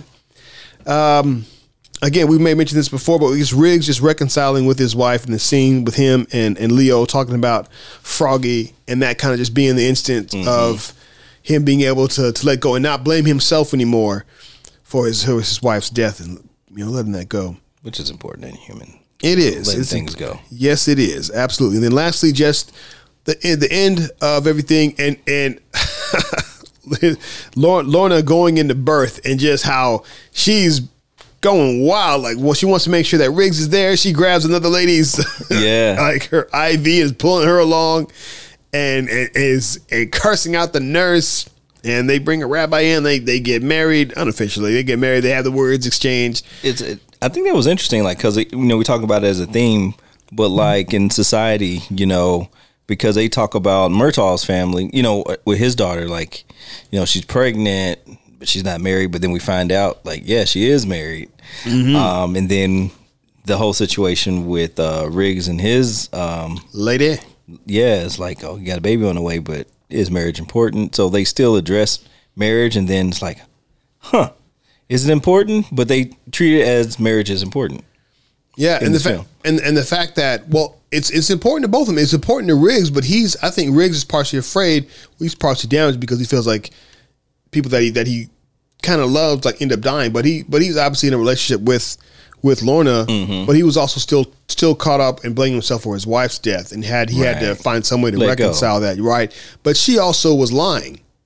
Yeah, because she was she really wanted marriage, but she didn't want to put that pressure on him, because she understood. I'll take you any way I can get you. But finally, when it came down to it, giving birth, she was like, look, I don't want to give birth to this baby without us being married, or at least hearing the words. And so that's interesting how maybe that's a movie of its time, because in today's generation, maybe that isn't a big deal. You know what I mean? Like, hey, let's just do the girlfriend thing. You know what I mean? But I just thought that was kind of interesting, how they both address it their own ways. Yeah. But yeah, so it's, it was cool to see. It's a nice bow on everything on this franchise. Dude. Tropes. Aha. Big explosion opening. Indeed. Perfect time to get killed. So we see the crooked cop counting his money as the train comes, and then he gets hit from behind, and he's onto the train tracks, and bam. But you can kind of tell this guy was going to die. He kept trying to count his money. He was like, get out of here. He's counting his money. He's in the car counting. I was like, this looks like he's going to die. He's counting his money as the train's on its way. It's a wrap for you, buddy. Riggs. No. Here we go. I said that the progress of Murtaugh's boat, right? His boat is featured in all the films, and we see it, from the sitting in the driveway and him doing some work on it in the first one, to him, him being on it in the third one, it's actually at least kind of docked in the harbor. Yeah. So now we actually see it out on the water. Yeah, just to see it destroyed. Fishing with the shark. Got an actual shark on it. That's hilarious. Yeah, but then it gets destroyed. I'm like, oh man. Again, insurance. So indeed, good luck, Murtaugh. The villain or somebody trying to get information out of, which. It's bad, probably bad policing, which is, threatening to torture somebody to get information, which is a tactic, certain departments do. Shout out to Chicago. Allegedly. No. Allegedly. So we heard. But yeah, so the guy, Benny, Uncle Ben, they got him in the thing. He's like, I'm going to use this tool on you. And talking about all the stuff they're going to do to him with the dentist tools. Like, ugh. And they use the gas to get information out of him. In the other film, they used the guy, Tyrone, to had him under the car and was going to, they threatened to run over his face. That's right. Got him, made him pass out eventually. That's right. Right after he gave the information up, he did. Yeah, but that's a trope for, you know, Lethal Weapon and other cop films. They kind of do that. That's true. You get away with that in the 80s and 90s. Yeah. I put the final fight at the harbor or the docks or in some kind of industrial area of town where there's metal and water. Fight villain in the rain in a movie. Can you stand the rain? I had a big fall. This one actually had one of the smaller falls. It was just Riggs falling from that roof into the dumpster. That's it was a pretty minor fall. Yeah. But you had in the previous film was much bigger falls, but this one was like several stories, but it wasn't like splash. Yeah, it would have been lethal. It wasn't like slow motion, into water. The third one was probably the biggest fall. Yeah, falling away from the camera. We got that overhead shot of him. Yeah, that was a good one. Then I had the tropes of just on three, right? That's constantly throughout. Okay, all right, on three. On three, or 1, 2, 3, then dingo, or I went on two, or because in that speaking of that, in that scene they're like, okay, on three, he's like one, and he just lets go. We seen guns shooting underwater, and it worked this time. So when Jet Li's down with Riggs, I call him Jet Li. I don't know what his character's name was. Wah Sing Koo. Yeah, Jet Li. As he's underwater, Riggs gets the gun and just lights him up. But, we've seen this scene several times where someone shoots a gun and it's like, it doesn't work underwater. Or sometimes it does work underwater. In this case, it did. So that's a trope in action films. I'll say Riggs or Murtaugh having to rescue each other at the end of the film, and then both or one or the other being banged up at the end of the film. Yeah, they were jacked up in this one. Yeah, they always look rough afterwards. A trope just in general films is just the talking to the gravestone site. You see this in the cemetery. You see this quite a bit. It's a trope of films. The unlocked doors at the Murtaugh residence. Oh, who busted in this time? When Riggs and his fiancée lady, when they initially go over to their house, they just walk. They knock on the door and they walk on in. Son of a, like, wow. Yeah.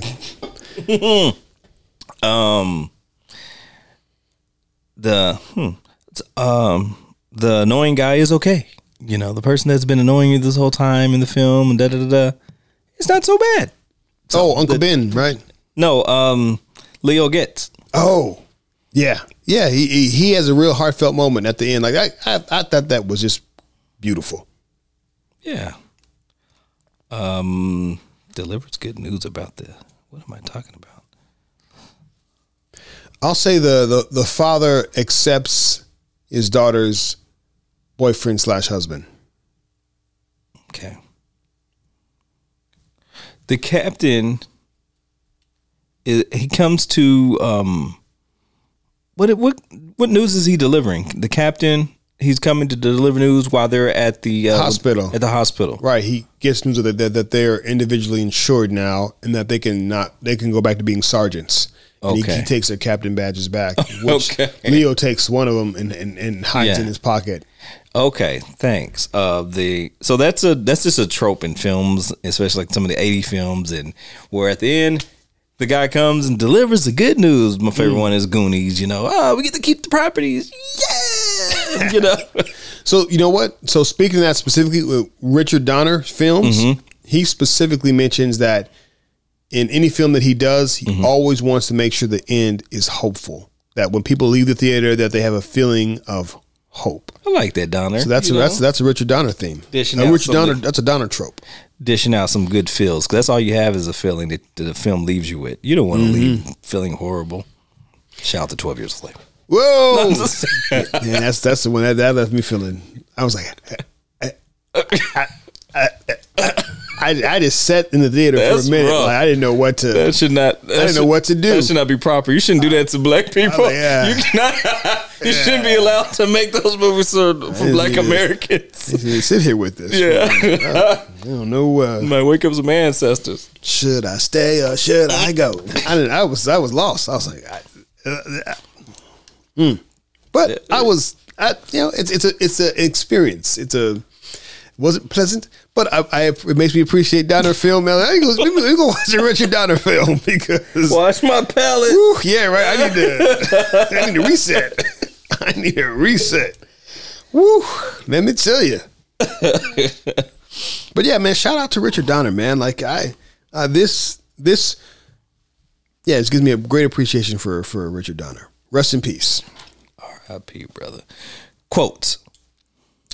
Quotes. Oh, so again, speaking of that quote, this is how it started off from Murtaugh. What happened to your tired and weary, or what happened to bring me your tired and weary and huddled masses? That was the first part. And then he said a little bit more, but that's the first part of the quote from the Statue of Liberty that he said to the immigration officer. I think Leo Getz says is. So was it? Why you ain't tell me you were going to shoot? Shut up. Murtaugh always says, shut up. Like they talk to him rough. That's Three Stooges. Oh, yeah, that's like Mo, Three Stooges. Shut up. Okay, that's a theme in this film. That is absolute theme. Oh my God, Three Stooges, or the trope of slapping around Leo. He always gets some injury that they grab again at the dentist. You know, Riggs grabs his mouth. I'm like, that is so wrong. Yeah, that's even though he still would have been numb. If they had done work, his mouth still would have been numb at that point. But no, yeah, there's shut up. Like the way that he does it, I'm like, man, they talk crazy. This guy, yeah, straight Three Stooges.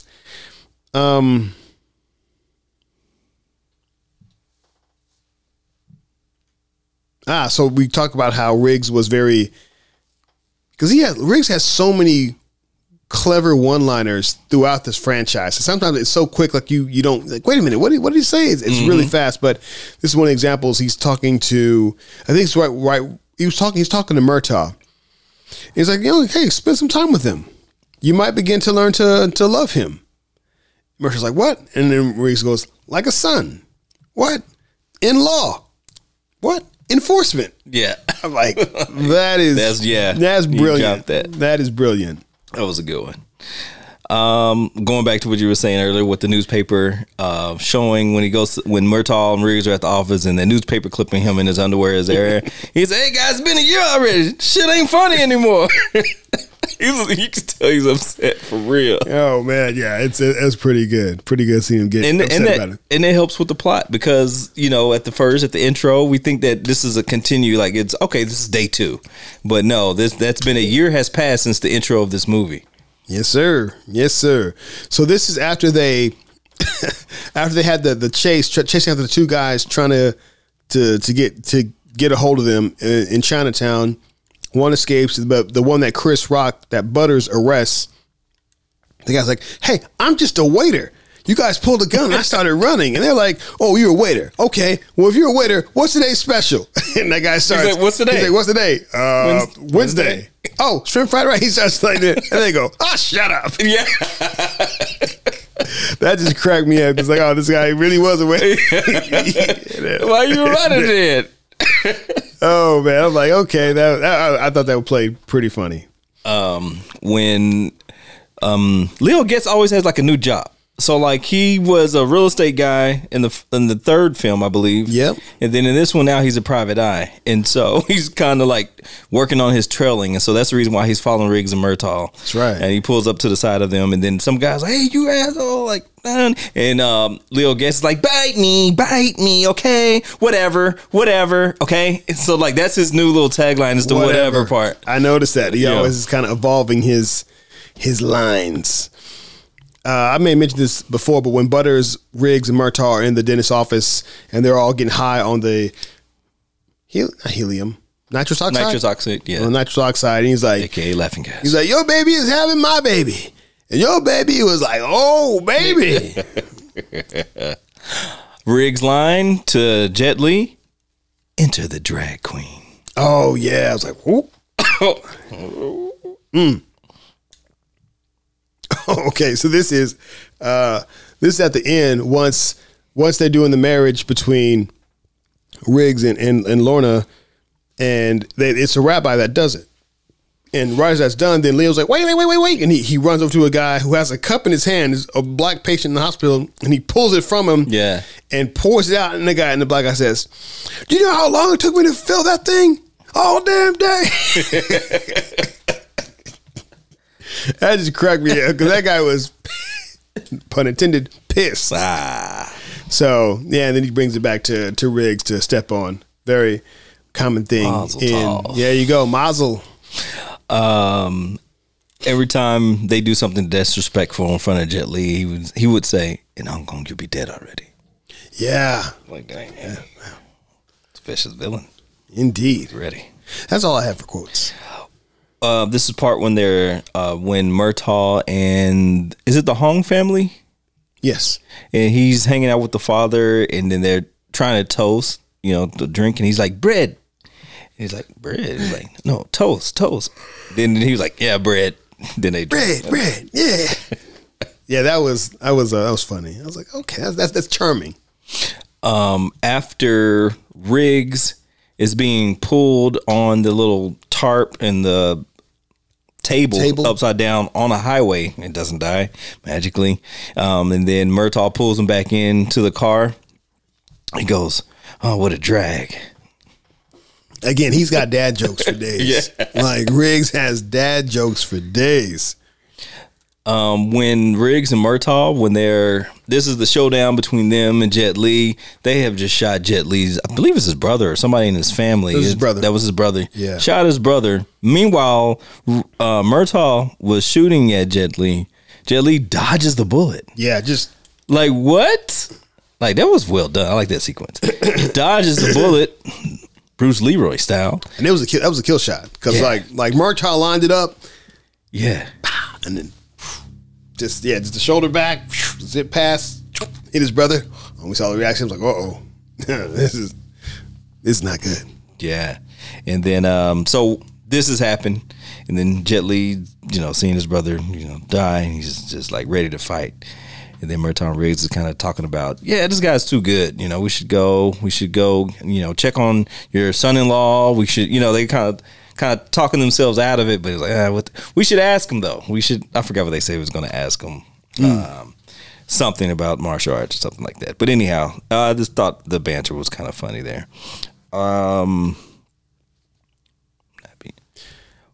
It's funny because it seemed like that they had grown. Like, okay, we're not like it's like they weren't gonna go through with the trope, of fighting the bad guy. But then they still said, "Oh no, let's go ask him." That was good. At the hospital, Leo Getz was around Riggs's fiance, girlfriend, and he's like, "What's that smell?" And then the old lady was like, I was on my way to the toilet and she grabbed me. Poor old lady. Just like, these cops are bad. Like, these people are they're rough. Yeah, like, man. Like, y'all would get some. It'd be some serious lawsuits. Facts. One of the last quotes was I forgot who said this, but someone said, "Murtaugh baby," and then Butters was like, "Better not be a Murtaugh baby." Butters. That's all I got for quotes. Do you have any questions for our filmmakers?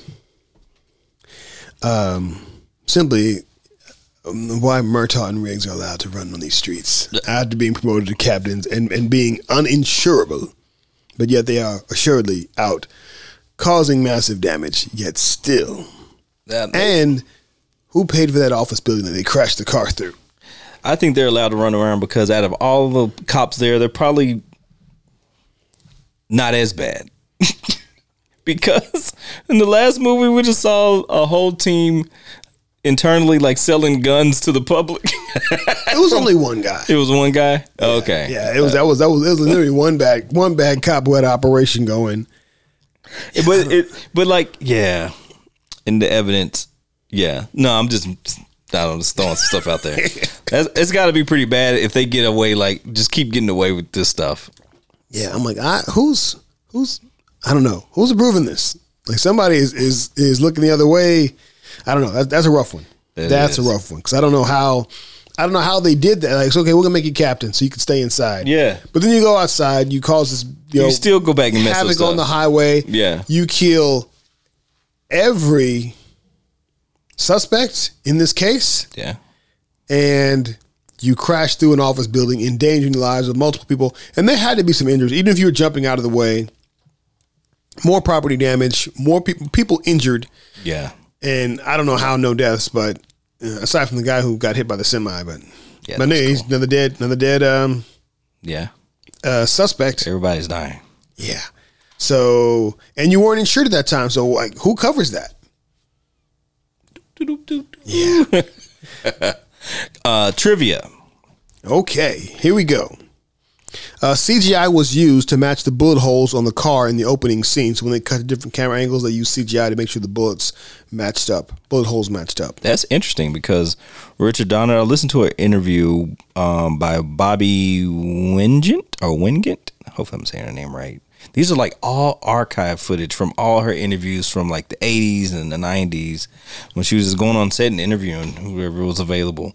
But he had mentioned, he said no computers or tricks were filmed. It's all live action. That's what Richard Donner said. Well, in 2010, he gave up the goods. Yeah. Richard Donner. So we use CGI on this. Yeah, he talks about the tanker blowing up 60 feet in the air. That was on Long Beach. The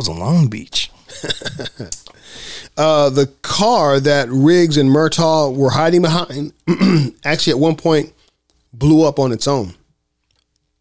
And Donner was thankful that no stuntmen were by it or the actors themselves, but he said eventually it just blew up. So, whoa. Yeah. That put him in tragic. Yeah. It was like had munitions in the back of it and no. Boom. 3 days after shooting the movie, Richard Donner saw a rough cut. So they were using, the digital technology of the future is what he said, and which is now present and part of our everyday life. Standard. Yeah. Dang, but that's pretty fast to see a rough cut of the film in 3 days. But of course, they were cutting along the way. Exactly. And speaking of fast, once again, I mentioned that the film started shooting in January of 1998, wrapped filming in May of 98, and was in theaters in July of 98. It was in post-production for only 37 days, That's crazy. Which is crazy. Like when post-production is on average, I think like 90 days, 30 days. At least. Yeah, this was like a third of that time. So. They planned as close to continuity as possible, according to Richard Donner. Like everything that they shoot in the film, they wanted to do that in sequential order. Yes, sir. Yes, sir. Joe Pesci at this time could not swim. And so the scene where they're in the water, like that was shot like on set in a special like 4-foot tank. Oh, like, yeah. So he really couldn't swim. No. And so therefore his character couldn't swim. He was like, wait. So kind of going with that, there was a 20-foot water set, which is like all the stuff that was kind of shot where Jet Li has got the thing in him and he just got shot. That's 20 feet. And then you have the 3-foot/4-foot deep water where they kind of tread a little bit. Mm. And that's all I have for trivia. I got a couple more. So this was Jet Li's first time playing a bad guy, or what Donner also calls a heavy. Oh, heavy. I hadn't heard that term before. But me neither. Yeah, so it's a term for a bad guy in the film. Heavy. Steve Kane, who plays the captain, is actually Donner's cousin. Okay. And actually played a cop in the first Superman movie. Huh. Yes, sir. Mel Gibson had to actually memorize the fight scenes with Jet Li and figure out where to move his head because Jet Li was moving so fast. Oh, yeah. Mel couldn't react to it quick enough. So he had to memorize where his head needed to be and so he could not get popped. Well, anticipatory moved that to... And I've never really thought about that. Like if somebody in a fight scene is moving so fast that the other actor has to react to that speed of whipping their head back to emulate being punched. I'm like, I've never thought about how fast they have to move. Whip their head, yeah. Yeah, I'm like, huh. But yeah, it was too fast for Mel, so he had to just memorize where his fist was going and then, feint that way. Dang. Calls in his stuntman. The bad haircut. Right. And also, speaking of stuntmen and Mel, he has a tendency at times to switch places with his stunt double to continue doing his own stunts at times. And so Donner says he has to watch Mel because, yeah, he'll do that. And got too much money online to be playing. That's right. That's right. So that's what I had for trivia. Now it's time for filmmaker tips. What you got? Write what you know. The story for Lethal Weapon 4 was based on a real story of immigrants that had been bought and, let's say, purchased and then were being brought over to the States. I want to say it was somewhere, I think, in New York at the time. And something happened, and a bunch of people began jumping overboard and actually ended up drowning. Whoa. Yeah. That was kind of the impetus for the start of Lethal Weapon 4's story. Lethal Weapon 4's story. Tips, I'm fresh out. I got you, brother. Okay. All right, so use temp music before working with the composer. Now, because they had a long and wide library of music from the... Eric Clapton or...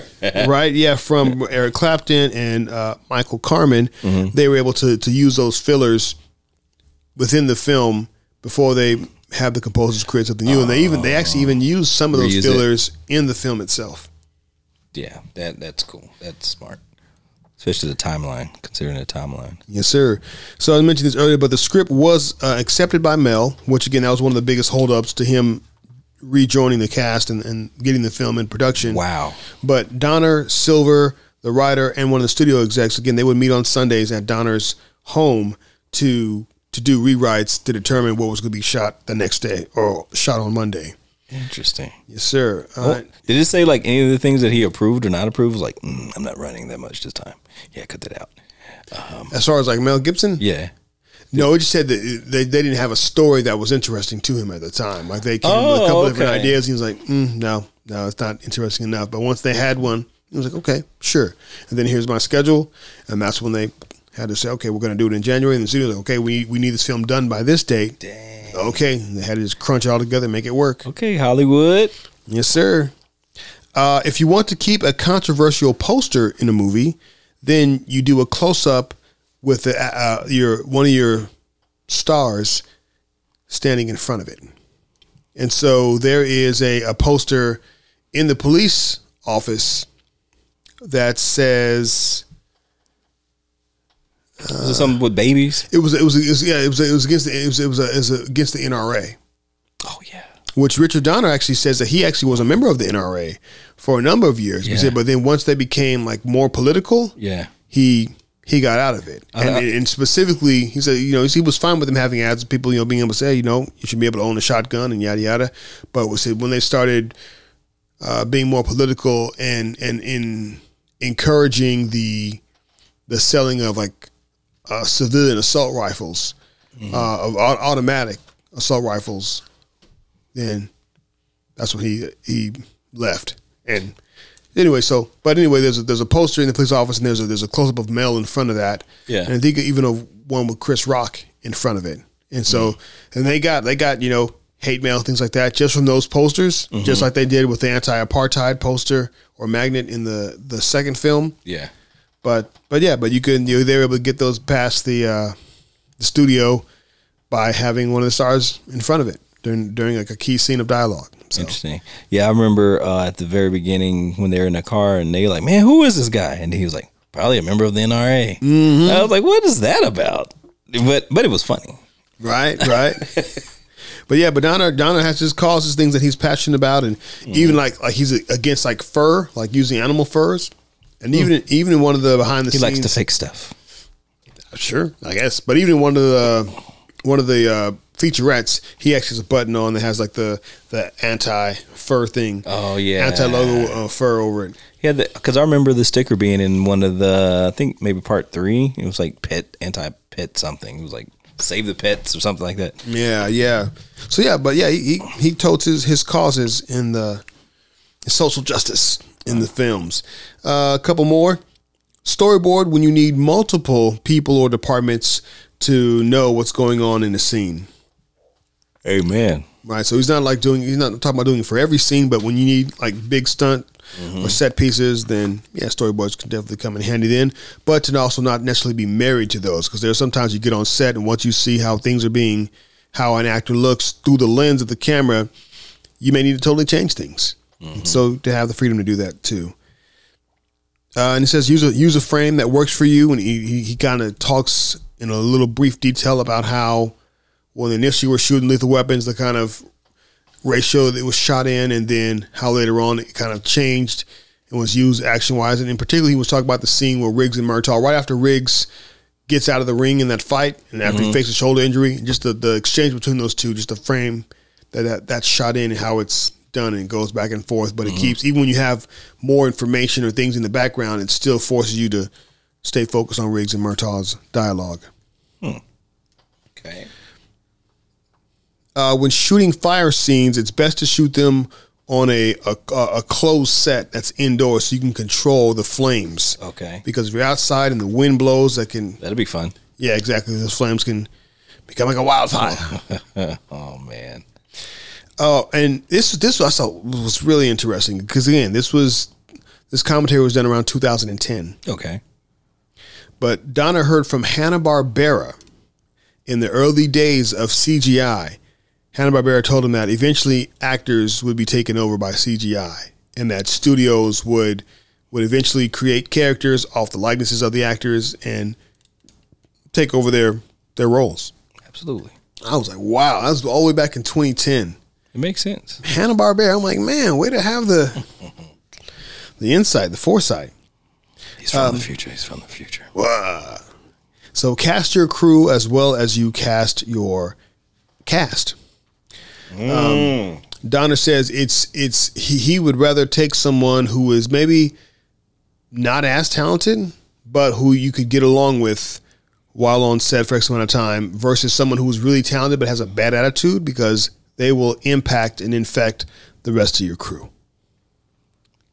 I know Robert Rodriguez is pretty big on that one, you know, making sure they're like family and they all have shortcuts, you know, to getting stuff done.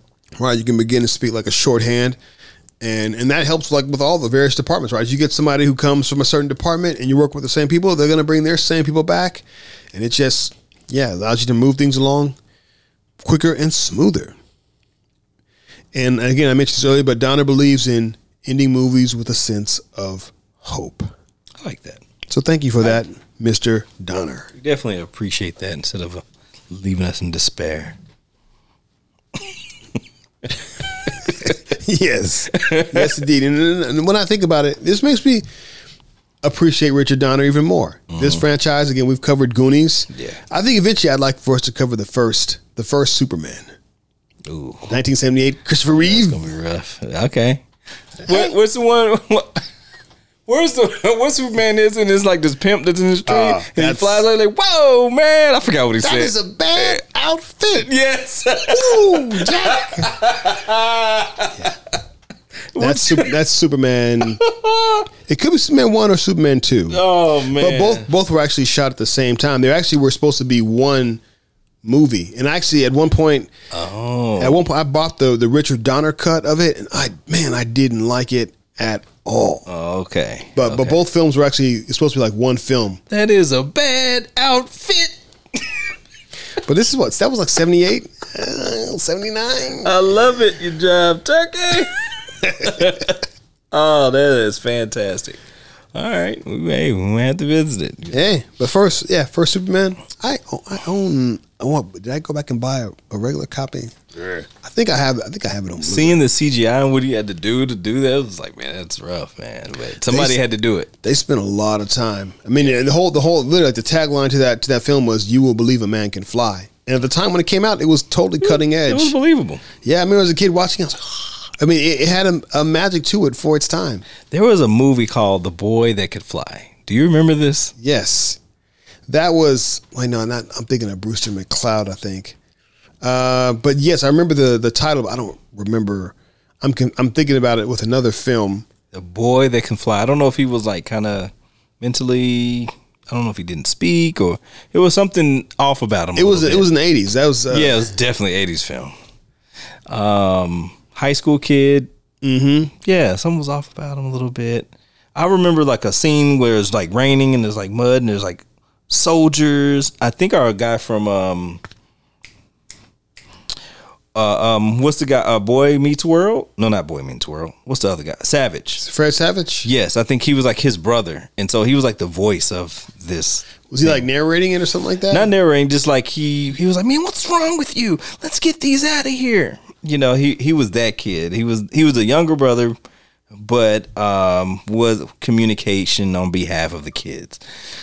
I think that, yeah, my memory is kind of jacked, but that for whatever that scene is in the film, it reminds me of that. And then anytime we talk about flying, I don't know why it is.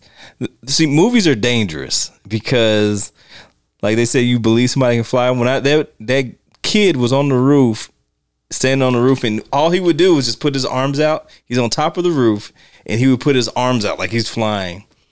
Yeah. I had to see the imagery. I'm like, oh. This came out back in 86. So he would stand on the roof and put his arms out like he's flying. And they're like, dude, this dude's going to kill himself. He like jumps. And he would just do that like periodically. And yeah. So I was like, this should not be out because kids are going to try this. Yeah, there are some adventurous ones or dummies. One or the other. It's like, nah, you can't fly, kids. So I need to go back and watch this film to see if like, was this a metaphor? Did this fool fly for real? Like, I don't know what's going on here, but some images need to be left alone. But I got to go back and watch that film. Anyhow, that's what it makes me think of when you say you believe somebody can fly, because I thought this fool was flying. But I still think we should go with the first Superman. Yeah. Tangent. That's the point. Tangent. Richard Donner will leave us with some hope. And what do we watch next time? Next time, as we dive into Black History Month. Yes. We're going to cover one of our all-time favorites. We've quoted it multiple times on this show. But ladies and gentlemen, we will give you the 5 heartbeats. Yeah, I think we probably got to limit our quotes because... Ooh, buddy, we can quote the whole movie. Yeah. Oh, man. So what's the quote cap? We need a quote cap. Maybe like 10 apiece, probably. Yeah, that's fair. That's going to be... And we're probably going to have some of the same. Oh, man. That's going to be tough. You just got it. Man. Okay. All right. We can do it. Yeah. All right. So you can catch us where? Facebook.com/filmmaker commentary. We're on iTunes, SoundCloud, Spotify. I missed something else? Those Spotify, ones. SoundCloud, yeah. Apple. Yeah, we're out here. Yes, sir. You can find us on Twitter. He is at Reggie Titus. I'm at KCGSmith32. We're also on Instagram at Filmmaker Commentary. He is at Reginald Titus Jr. That's JR. I'm at KCGSmith32. Until next time, peace, respect.